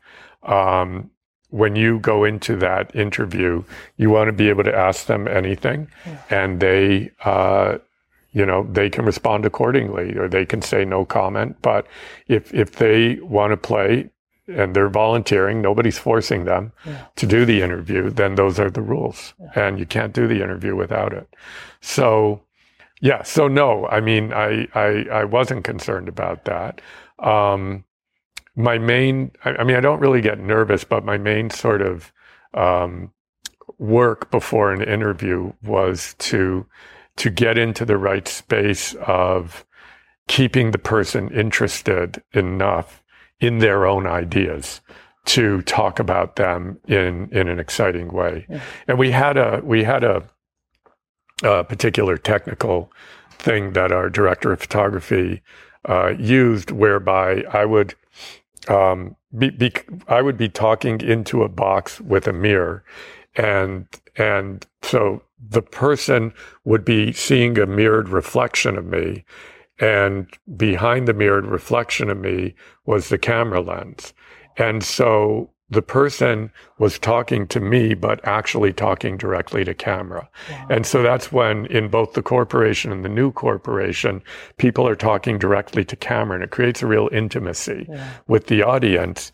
Um, but it also creates uh, a real ease on their part because it's really hard to talk into a camera. Yeah. It's easier to talk to a reflection of somebody. So we're having a conversation, but then in effect they are talking into the camera. That's really interesting, just from uh, from my perspective yeah. of learning about the, the yeah. kind of process. What was um, is the term like the road to hell is paved with good intentions a good example of maybe the World Economic Forum? I, I think it's a good intention of this whole. Um, uh, new corporation movement that I talk about in the film and book. I, I think that you know, whether it's Jamie Dimon or uh, whether it's Klaus Schwab or whether it's uh, Shannon May, who's the uh, COO of a company we criticize called Bridge International Academies, or whether it's any of these many, many, many people working in the sustainability or corporate social responsibility space, uh, whether as consultants or as VPs in companies or whatever. I mean, it's just, it's a huge industry. Um, I think for the most part, you're as likely to find people genuinely committed to doing good there as you are in a church or a trade union or a university or any other institution. Um, most people don't like going to work thinking that they're trying to uh, trick the world. Mm-hmm. You know, they they like going to work thinking that they're doing something that's meaningful and positive and good. Um, and I think most people in this space do think that, um, which makes it that much more uh, powerful yeah. and more difficult and dangerous and dangerous. Yeah, yeah. I, I don't think it's just a sham. Yeah what was it like to be there and to understand that like all you kind of described it as like all the most powerful influential people in this one room? Was that at all like that would be a trip for me just to be like oh my gosh like how did cool. how did that come oh it was very cool. Um, you know going around there and seeing uh, you know passing Trudeau in a corridor and uh, you know the the Trump was there and uh, Merkel was there from Germany, and the Prime Minister of India, Modi, and I mean, it, it was it was surreal. Uh, everybody in this kind of small ski resort, uh, tons of snow. It was really cold, um, and our we had this chalet up on the side of a mountain that I don't I don't know how we got it, but uh, for us and our crew, which was about a 40 minute drive from from the site, right. and um, it was really touch and go. These kind of sort of windy ice roads going up the side of a Swiss mountain. Yeah. Um, so it, it, was definitely an adventure. What was your biggest takeaway? Um, my biggest takeaway was that the most powerful people in the world uh, think they're on the side of the angels in propagating what is basically an undemocratic uh, global political and economic sphere. Could you explain that for? I listened to that podcast, so I know exactly where you're going with this. But could you elaborate on how it becomes undemocratic? What that sort of looks? Yeah, like? I mean, it's it's very simple. Uh, the corporation is not a democratic institution. I mean, it may be quasi democratic for the shareholders that are its citizens. And I say quasi because even they don't have uh, many rights. Um, but certainly for 99% of the people who suffer the consequences of uh, whether it's high prices or uh, as is current today, or pollution, or climate change, or colonialism, or or or horrible work conditions, exploitative work conditions, or unemployment, or all the other things that the corporate sector does. Um, the people who suffer those consequences have no say in what corporations do. And, you know, the argument is, well, they can, you know, vote with their dollars. Well, a lot of them don't have dollars a lot of them, especially in the developing and global south, aren't consumers um, or in any kind of way that gives them any power. And as I argue in both my books uh, and the latter film, um, consumer power is a myth. You you have very little power as a consumer to truly dictate uh, what a company is doing. Right. This idea that if you buy organic or whatever, you're going to change behavior. It's it's a very very um, untested hypothesis. Let's put it that way. So. I, I think it's it's very hard to say that corporations are in any way democratically responsive.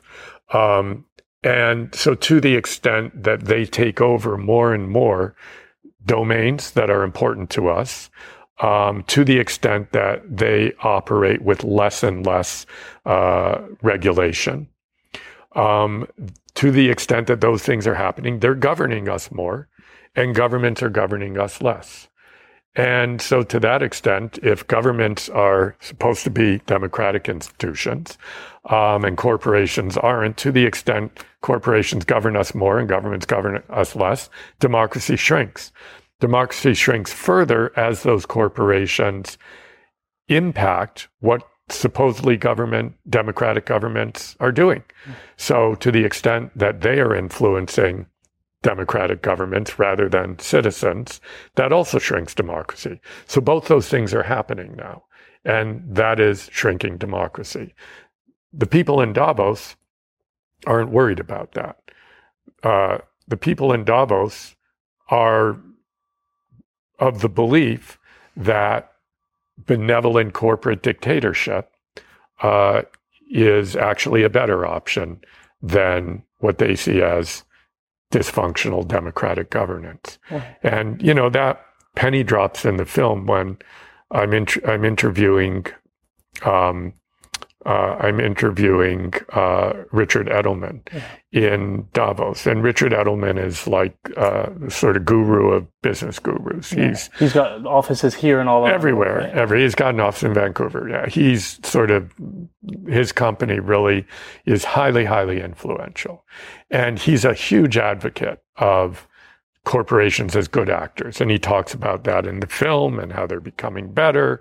Um, and and he says, you know, and they are filling the voids left by government. Those are the words he uses. And he said that in the interview. And I said, well, okay. My question was they may be filling the voids uh, left by government, but they're not democratic. So isn't that a problem? And this is one of my interview pushbacks. I wasn't trying to convince him. I genuinely wanted to know what he thought about that. And his response to that was I'm not much of a believer in political citizenship. I believe in the power of the marketplace. Well, political citizenship is democracy. Yeah. And and so that's the mindset in Davos is I don't think they're much believers in democracy. They believe that the market, corporations, elites should be vested with more government power.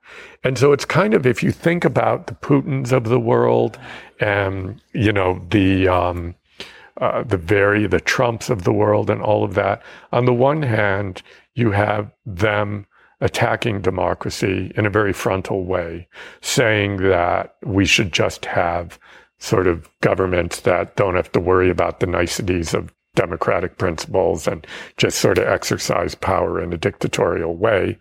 And then on the other side, you have this kind of benevolent dictatorship of corporations idea where these people are not the same as those people. These people would be abhorrent, are, are, are uh, um, find abhorrent what those people are doing.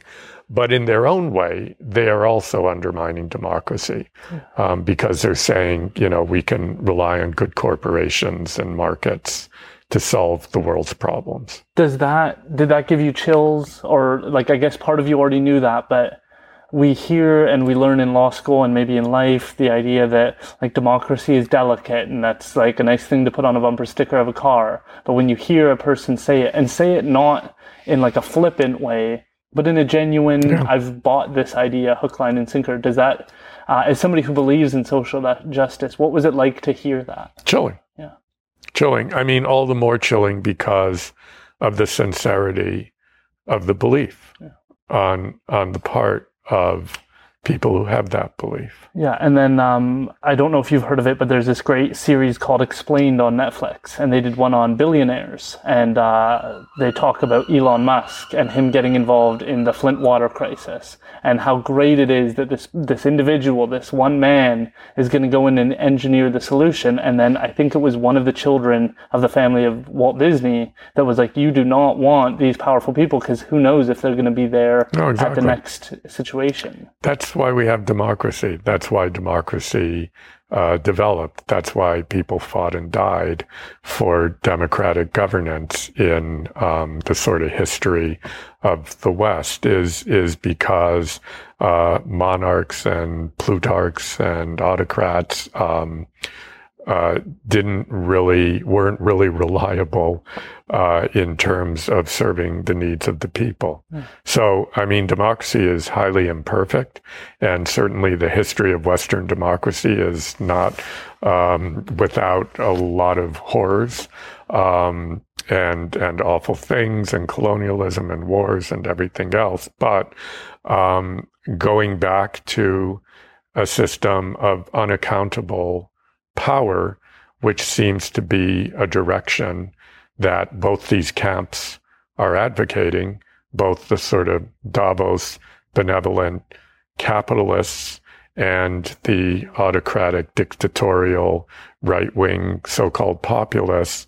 Um, both those schools are, are pushing us back to um, a pre democratic approach to politics. Yeah. And uh, I think it's the it's the sort of existential crisis of our time to not only resist that, but to take the ideals and idea of democracy uh, far forward from from where they are now. I mean, I see this moment as being a very undeveloped, thin um, kind of approach to democracy, but nonetheless a start. And the idea is to take that uh, into a direction that where people are truly empowered to govern themselves in their communities more broadly, in their larger national or regional uh, things, and you know, with respect for plurality, diversity. I mean, that's where we need to go. Um, and Western democracy is kind of a halting start. Um, but these trends that I'm talking about, right wing populism and uh, benevolent corporate dictatorship, um, are really kind of scary yeah. in that they are they are attempting to push things back. Yeah, it's terrifying to me that I read John Stuart Mill's and timeless work, and we I don't know if we have an equivalent today that is writing and describing and the way that his document I think was shared at the time yeah. and was really just informing people and getting them to think about the power of these rights is just something we just we don't share that as much anymore. We live in a very um, cacophonic time. I mean, there's Sorry, just what is cacophonic? Uh, it's a cacoph- cacophony of like like a, a, chaotic sort of mix of of noise. Um, uh, and it's very hard to to break through with with any kind of idea driven sort of thesis. Um, it, it's it's just it's it's very. I mean, as a sort of writer and cultural creator, I, I feel that very viscerally. Yeah. Um, it's it's just anything goes. You know, you can say say whether the moon is made out of green cheese, and yeah. there'll be you'll have three thousand followers on Facebook. You know, it's just it's it's kind of crazy. But um, but having said that, I I think that there's you know I, I have a lot of hope for um, people. Uh, uh, activists, indigenous activists, environmental activists, social justice activists, um, as I show in my last film and in the book, um, various kinds of local politicians uh, who are taking a more progressive approach. I, I, I have hope that there's a real yearning for a kind of deeper kind of of democracy. Um, it's you know, whether it prevails or not, I don't know, but people around the world are, are fighting uh, for that, fighting for rights and sometimes succeeding. And, you know, I think if we don't win that fight, uh, I think humanity perishes. I, you know, it's like we're just this little speck in, in the universe. And if we can't figure out how to be together in a truly sustainable and loving way uh, to each other and to the earth. Um, you know, I think we'll, we'll go the, the way of the dinosaurs. There's yeah. no reason why we shouldn't or wouldn't. Yeah, th- I love the quote, life imitates art, because you make this incredible movie, um, and then Twitter yeah. kind of gives you the exact thing you need, your, your, your case of like exactly how this plays. Can you tell us about how that came about for people who might not know? Yeah, uh, I mean, in a in a sort of nutshell, we and and you can go to the movie's website or my website and find out more and see the legal pleadings. It's all there. And he also has a podcast on it, so and a you you podcast can also on watch it. that. Um, but in short, uh, we make this film. We uh, get long listed for the Oscars. We're trying to make a uh, trying to get a U.S. distribution deal, a European distribution deal, and so that kind of stuff, like uh, trying to get attention for the Oscars, trying to get a distribution deal, all that. Twitter's really important for independent filmmakers. We don't have the marketing budget of Sony. We can't plaster the sides of buses and, you know, Times Square with ads for our film. Um, so, uh, so Twitter is a really important vehicle uh, because it is the platform that gets the attention of journalists and uh, sort of thinking people and cultural elites and all of that, the people that we want to target. And so we try to promote an ad on Twitter. And promoting an ad on Twitter simply means that you pay them a certain amount of money to. Um, uh, I mean, it needs to be said that when you tweet something, it doesn't go to all your followers. It goes to a small percentage. So if you boost your tweet, it'll go to more of your followers. And it, if you boost it even more by paying them more money, it'll go to people who aren't your followers. So that's how, that's the business model of Twitter. So we attempt to boost a tweet of the trailer to the film, and that's all. And we immediately hear from Twitter that um, our our attempt to do that has been barred uh, because it violates their policies. So we ask, what policy did it violate? It violates our uh, inappropriate content policy. What's inappropriate about it? They respond, oh, actually, it violates our political content policy. What's political about it? You know, we're not advocating for a party. It's not political advertising. I mean, it's political, but so is tons of stuff on Twitter. Um, you could say that that is one of the primary things about exactly. Twitter that makes it different than Than the other- Facebook exactly. LinkedIn. Yeah. And Twitter itself says that. Um, so, so why is that a problem? Oh well, it violates our sensitive targeting policies. We're like, what? Now you've told us three policies it violates, and all of these responses seem to have come from a bot. They've been automated. So we say, can we talk to a real person? So we talk to a real person. The real person says, no, you know, we agree with the bot. Um, it violates our policies. So we're like, there's nothing we can do. Like, can we appeal this? Yeah, appeal it. So we appeal it. No change. We agree. Okay. So we've exhausted all of our possibilities with Twitter. And so, you know, being a constitutional lawyer and a contract lawyer, it's like, oh, well, maybe we should sue. Um, and so then you start looking and you run into all kinds of problems, right? Twitter is a private entity. It's not government. It's not subject to freedom of expression, all this stuff.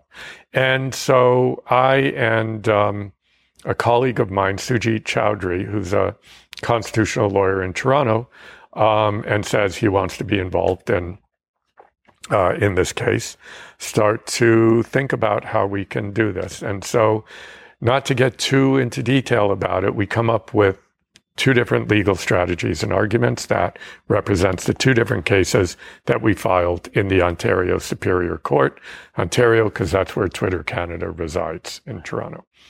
One argument for those who did constitutional law, and remember the cases of Hill and PepsiCo, um, those two cases say that when you have two private litigants uh, and there's a common law rule that's governing their relationship, that common law rule can be tested against charter values. So even though you've got two totally private entities, the charter kind of comes in through the back door. And so our argument is we're in a contractual relationship with Twitter. The doctrines of contract law govern that relationship.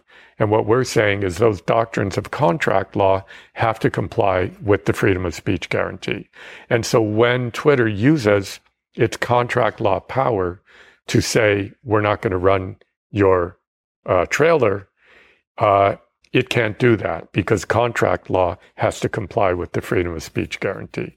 So, in a nutshell, that's the argument. You can read it in more detail in the pleadings. A second argument we have in a second case is we're suing the government of Canada and saying that under the charter, you have a positive right to protect freedom of expression on the platforms.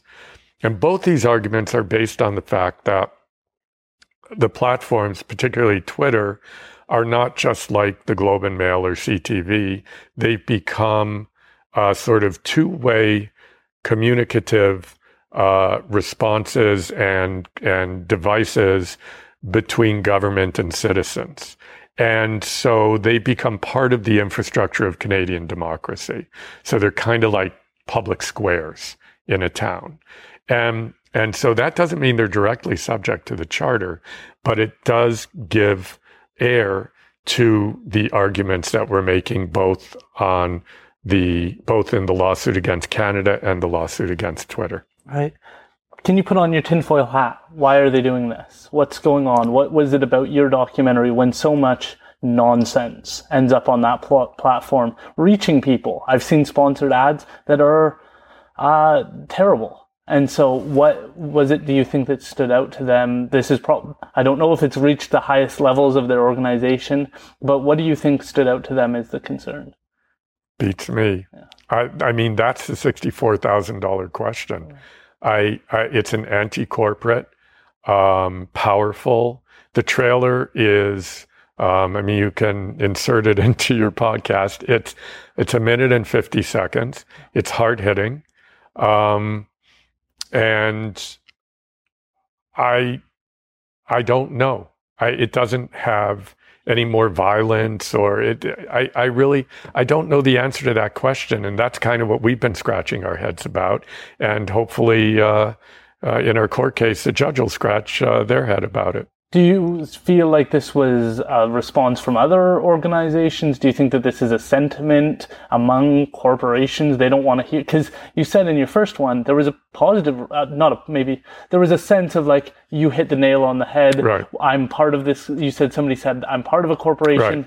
Right. We have been kind of seeing the writing on right. the wall and getting this vibe. It seems like this is the opposite. Right. The response to the first film was, yeah, thank you for diagnosing the problem. We've got the solution. Yeah. The problem here is we're saying the solution isn't a solution yeah. and there isn't a solution. And so, except for more government regulation. And that's not a message they want to hear. The first film, the corporate sector could somehow find a way in and say, yeah, yeah, you guys were right. We have been acting badly, yeah. but now we're going to act good. Yeah. But this one, we're saying, you say you're acting good, but you can't act good. Yeah. It's not within your nature. And so they're like, oh, what's our next move? We don't have one. Um, so, so yeah, I, but I, I'm, you know, I'm not a conspiracy theorist, and I, I don't believe that sort of all Twitter and everybody else got together and said we have to suppress this film. I, I like that would just be so bizarre. Yeah. Um, so I really, I, I really don't know. I do know one thing, which is an important part of our case. Our film lies at the core of the kind of expression that courts in this country have said need to be protected under the charter. It's political speech. It's, it's speech that contributes to the discourse about social and political life. And it's the type of speech that the Supreme Court of Canada said is at the core of what Section 2B is all about. So I know that. Um, is it content that Twitter doesn't like? I guess it is, but boy, that's not a reason to censor it uh, on a panel or on a platform that purports to be all about free speech. I guess that's what confuses me the most is, and I'd like your thoughts on uh, Mr. Musk, um, but this weird element where so many people wanted to leave Twitter when Elon Musk said he was going to take over because he wasn't woke or um, open-minded or understanding of the challenges uh, minorities face, and so Twitter as a brand seems to be very understanding and they want a healthy community dialogue and they seem to be about the positive, but it seems to be exactly what again your your documentary is about is that they say all the right things and the, the delivery, the action doesn't seem to be there. Well, I mean here's the strange thing. The strange thing is that I actually don't agree with Elon Musk's approach to free speech. His approach is just let anything go, basically. And it's a very American approach. I actually do agree with the sentiment among those in Twitter who say we need some guardrails. We we shouldn't have hate speech. We shouldn't have incendiary speech. You know, I agree with that. I agree that we need to balance free speech against uh, other values. Um, the the the problem with our particular case is I don't see how in any way our film should fall into the type of thing that needs to be restricted. Yeah. And what what I think the case underlines, and this is kind of um, at its core, is that we shouldn't have, whether Elon Musk is running Twitter or anybody else, it shouldn't be a private, unaccountable platform that gets to make these decisions. These are decisions that in a democracy should be made by courts and governments. These are decisions about public life, public policy, and public good that should be made by public institutions. And that is really the underlying uh, message of our case and the underlying kind of legal architecture of the case is to say that there is a place for the courts to assess what Twitter does when it decides to censor something. You should be able to go to court and through this kind of merging of contract and charter law, the court should have a place where they can make a judgment about that. I would rather have a court make that judgment than some bot or some low level employee in Twitter. Yeah.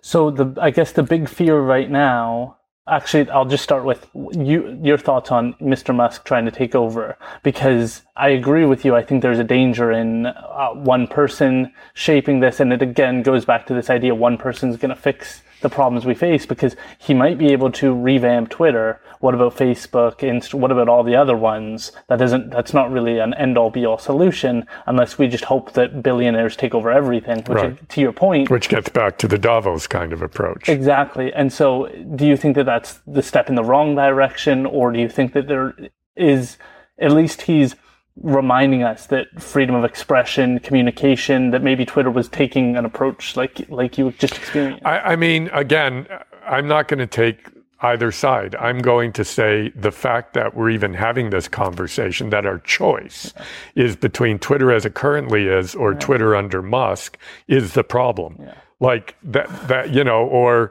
or if bill gates decides to take over twitter i mean yeah. the fact is that twitter has become rightly or wrongly a key part of our democratic system yeah. and as such decisions about it shouldn't be made in a purely private framework that is driven primarily by profit. Yeah. Whether it's Musk running it or Jack Dorsey or anybody else yeah. who decides to run it, um, that is the problem. And and so so in a way, I mean, I I, I don't really take sides. I I mean, if I if I had to say what's better for the world, it's probably not Musk running Twitter. Yeah, fair enough. Um, now we're in the time I've been listening to a lot of Michael Geist, um, and he's been really critical of the Online News Act and yeah. policies around regulating social media. So, to your point, we have this this democratically elected leader and um, uh, Heritage Canada, whose goal is to uh, enshrine like it surprised me that this happened to you because uh, a lot of the rhetoric we've always heard is we need to protect Canadian creators and make sure that they don't get overtaken by the, the United yeah. States. And so it does seem like this would be the area they'd want to step in and say, hey, this is this is the voice. This is what we need to do. This is why we de- developed all of this legislation to begin with. Um, and so I'm interested in your thoughts. Do you think that we're going in the right direction with the Online News Act? Because I've heard of a lot of critiques recently um, about the approach to social media and this is our democratically elected system. This the idea of this is that it's supposed to uh, enshrine our voices and make sure that our perspectives are seen. But a lot of people have some concerns. Yeah, I mean, I think the legislation isn't, and I don't want to get into a, a big discussion about it sure. because I would want to study it a bit sure, more. Sure. Uh, and um, but I think the legislation is a response to a real problem, but it isn't necessarily the best response. And I think I would say that um, about a lot of regulation, but that's not an argument for not regulating. It's an argument for regulating well. And like anything else, you can take any area of regulation, worker safety, uh, environmental, and pick it apart and talk about uh, why it's deficient or why it goes too far or it doesn't go far enough or or whatever. And I think it's the same with um, with the platforms. There is a, a major public interest in how they operate, and they just like there's a major public interest in not having pollution uh, or in how zoning goes or whatever. And the arguments that people make and i don't think michael geist is making this argument but the arguments that some people make that somehow the platforms are different than everything else and and that there's no way that they should or can be regulated i think that's just wrong um, I think uh, we need to have some very live debates about how to regulate them. Yeah. Um, but but whether to regulate them, I think we need to understand what uh, what the stakes are in terms of their operation and what the potential places are that we need to uh, protect public interest in relation to those states. Right what do you think people can do? What is the call to action? What can people, uh, does it, I often tell people to reconsider how they're shopping, try and get involved in their community, um, try and have conversations like this. What do you, what, what, what can we do? I mean, I think all of those things are good. And I think everybody has a different talent set, a different passion set, a different reality set. I mean, if you're working, two shifts just to pay the rent. Uh, you don't have that much time to be going to community meetings. Um, so we're all very differently situated in terms of of what we can and can't do. I think what I would say is we spend a lot of time as human beings, or we should, um, thinking about who we are in our different roles as workers, as parents, as siblings, as all these different roles, members of our different communities.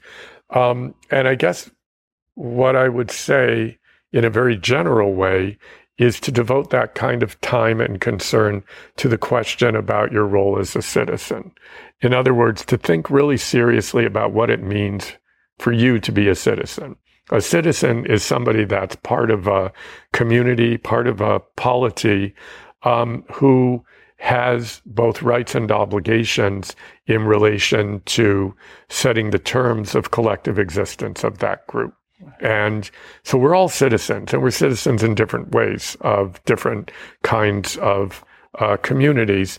But to really think seriously about what we can do in that capacity and what's what's what meets our talents and passions and and realistic constraints um, in relation to that and you know that's i mean that's the best i think that we can hope for is for people to activate themselves uh, as citizens do you think there's any organizations that you believe in that are doing it right, that are trying to get the positive messages out? Because we hear about lobbyists in almost the worst connotations in terms of uh, the harm they do, uh, oil pipelines getting um, lobbyists going. Is there any positive organizations people can consider joining that are trying to be a voice for, for topics that you're talking about? You know, I mean, I think the thing about organizations is that um, they they differ. I mean, some you know, a university is an organization, and it does some really great things, and it does some other things that are not so great.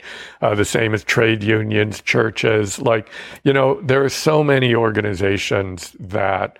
Um, we're inevitably part of, or we choose to join, um, and uh, you know, political parties, right? Uh, all of these organizations are are grounds of contestation. None of them are sort of okay. We're all going to push in this direction. Uh, they're places of debate and discussion about ideals, about aspirations, and I, I just you know we. It, this is the human condition.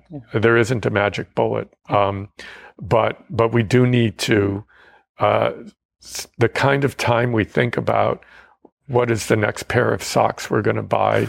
Um, if we put that kind of time into thinking about what do I need to do as a citizen, that would be a start. Yeah.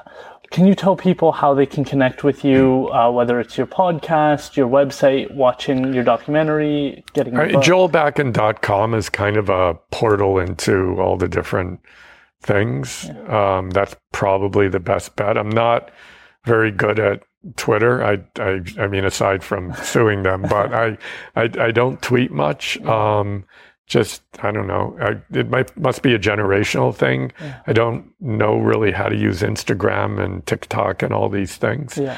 Um, so yeah, joelbakan.com Okay. or look me up and send me an email or Well- get get in touch with me through my website. Awesome. What was the res- just quickly? What was the response to the the most recent movie other than Twitter? Oh, I mean, it's gotten great reviews. Uh, Variety magazine, Hollywood Reporter has given it great reviews, and it's you know the Globe and Mail and uh, Forbes magazine said it's the must see of the year. So it's you know it's it's it's gotten a great response. Um, we've just gotten a U.S. Uh, distribution deal, so it's been on Crave in Canada for quite some time. Um, and as of a few weeks ago, it's now on all the big platforms in the United States, and uh, we'll probably be pushing it out into Europe soon. Um, you know, it's difficult releasing a film and book during COVID, especially one that is not escapist. I mean, people during COVID didn't really want to read about the world's problems. They they were facing them frontally and in their personal lives and um, so and theaters were closed when the film came out, which really denied us a kind of platform for creating buzz about the film. Yeah. But what I'm really heartened by is um, both are getting out there in uh, in different ways than the first. Not a big theatrical release, but on streaming platforms and community screenings, and um, and the book is uh, just uh, signed a Italian publication deal, so it's um, yeah, it's it's it's not like the first one where it was this big kind of boom and. Um, but it's it's doing well. I'm really proud of this work. Amazing. Do you have any other future plans that you're able to tell us about?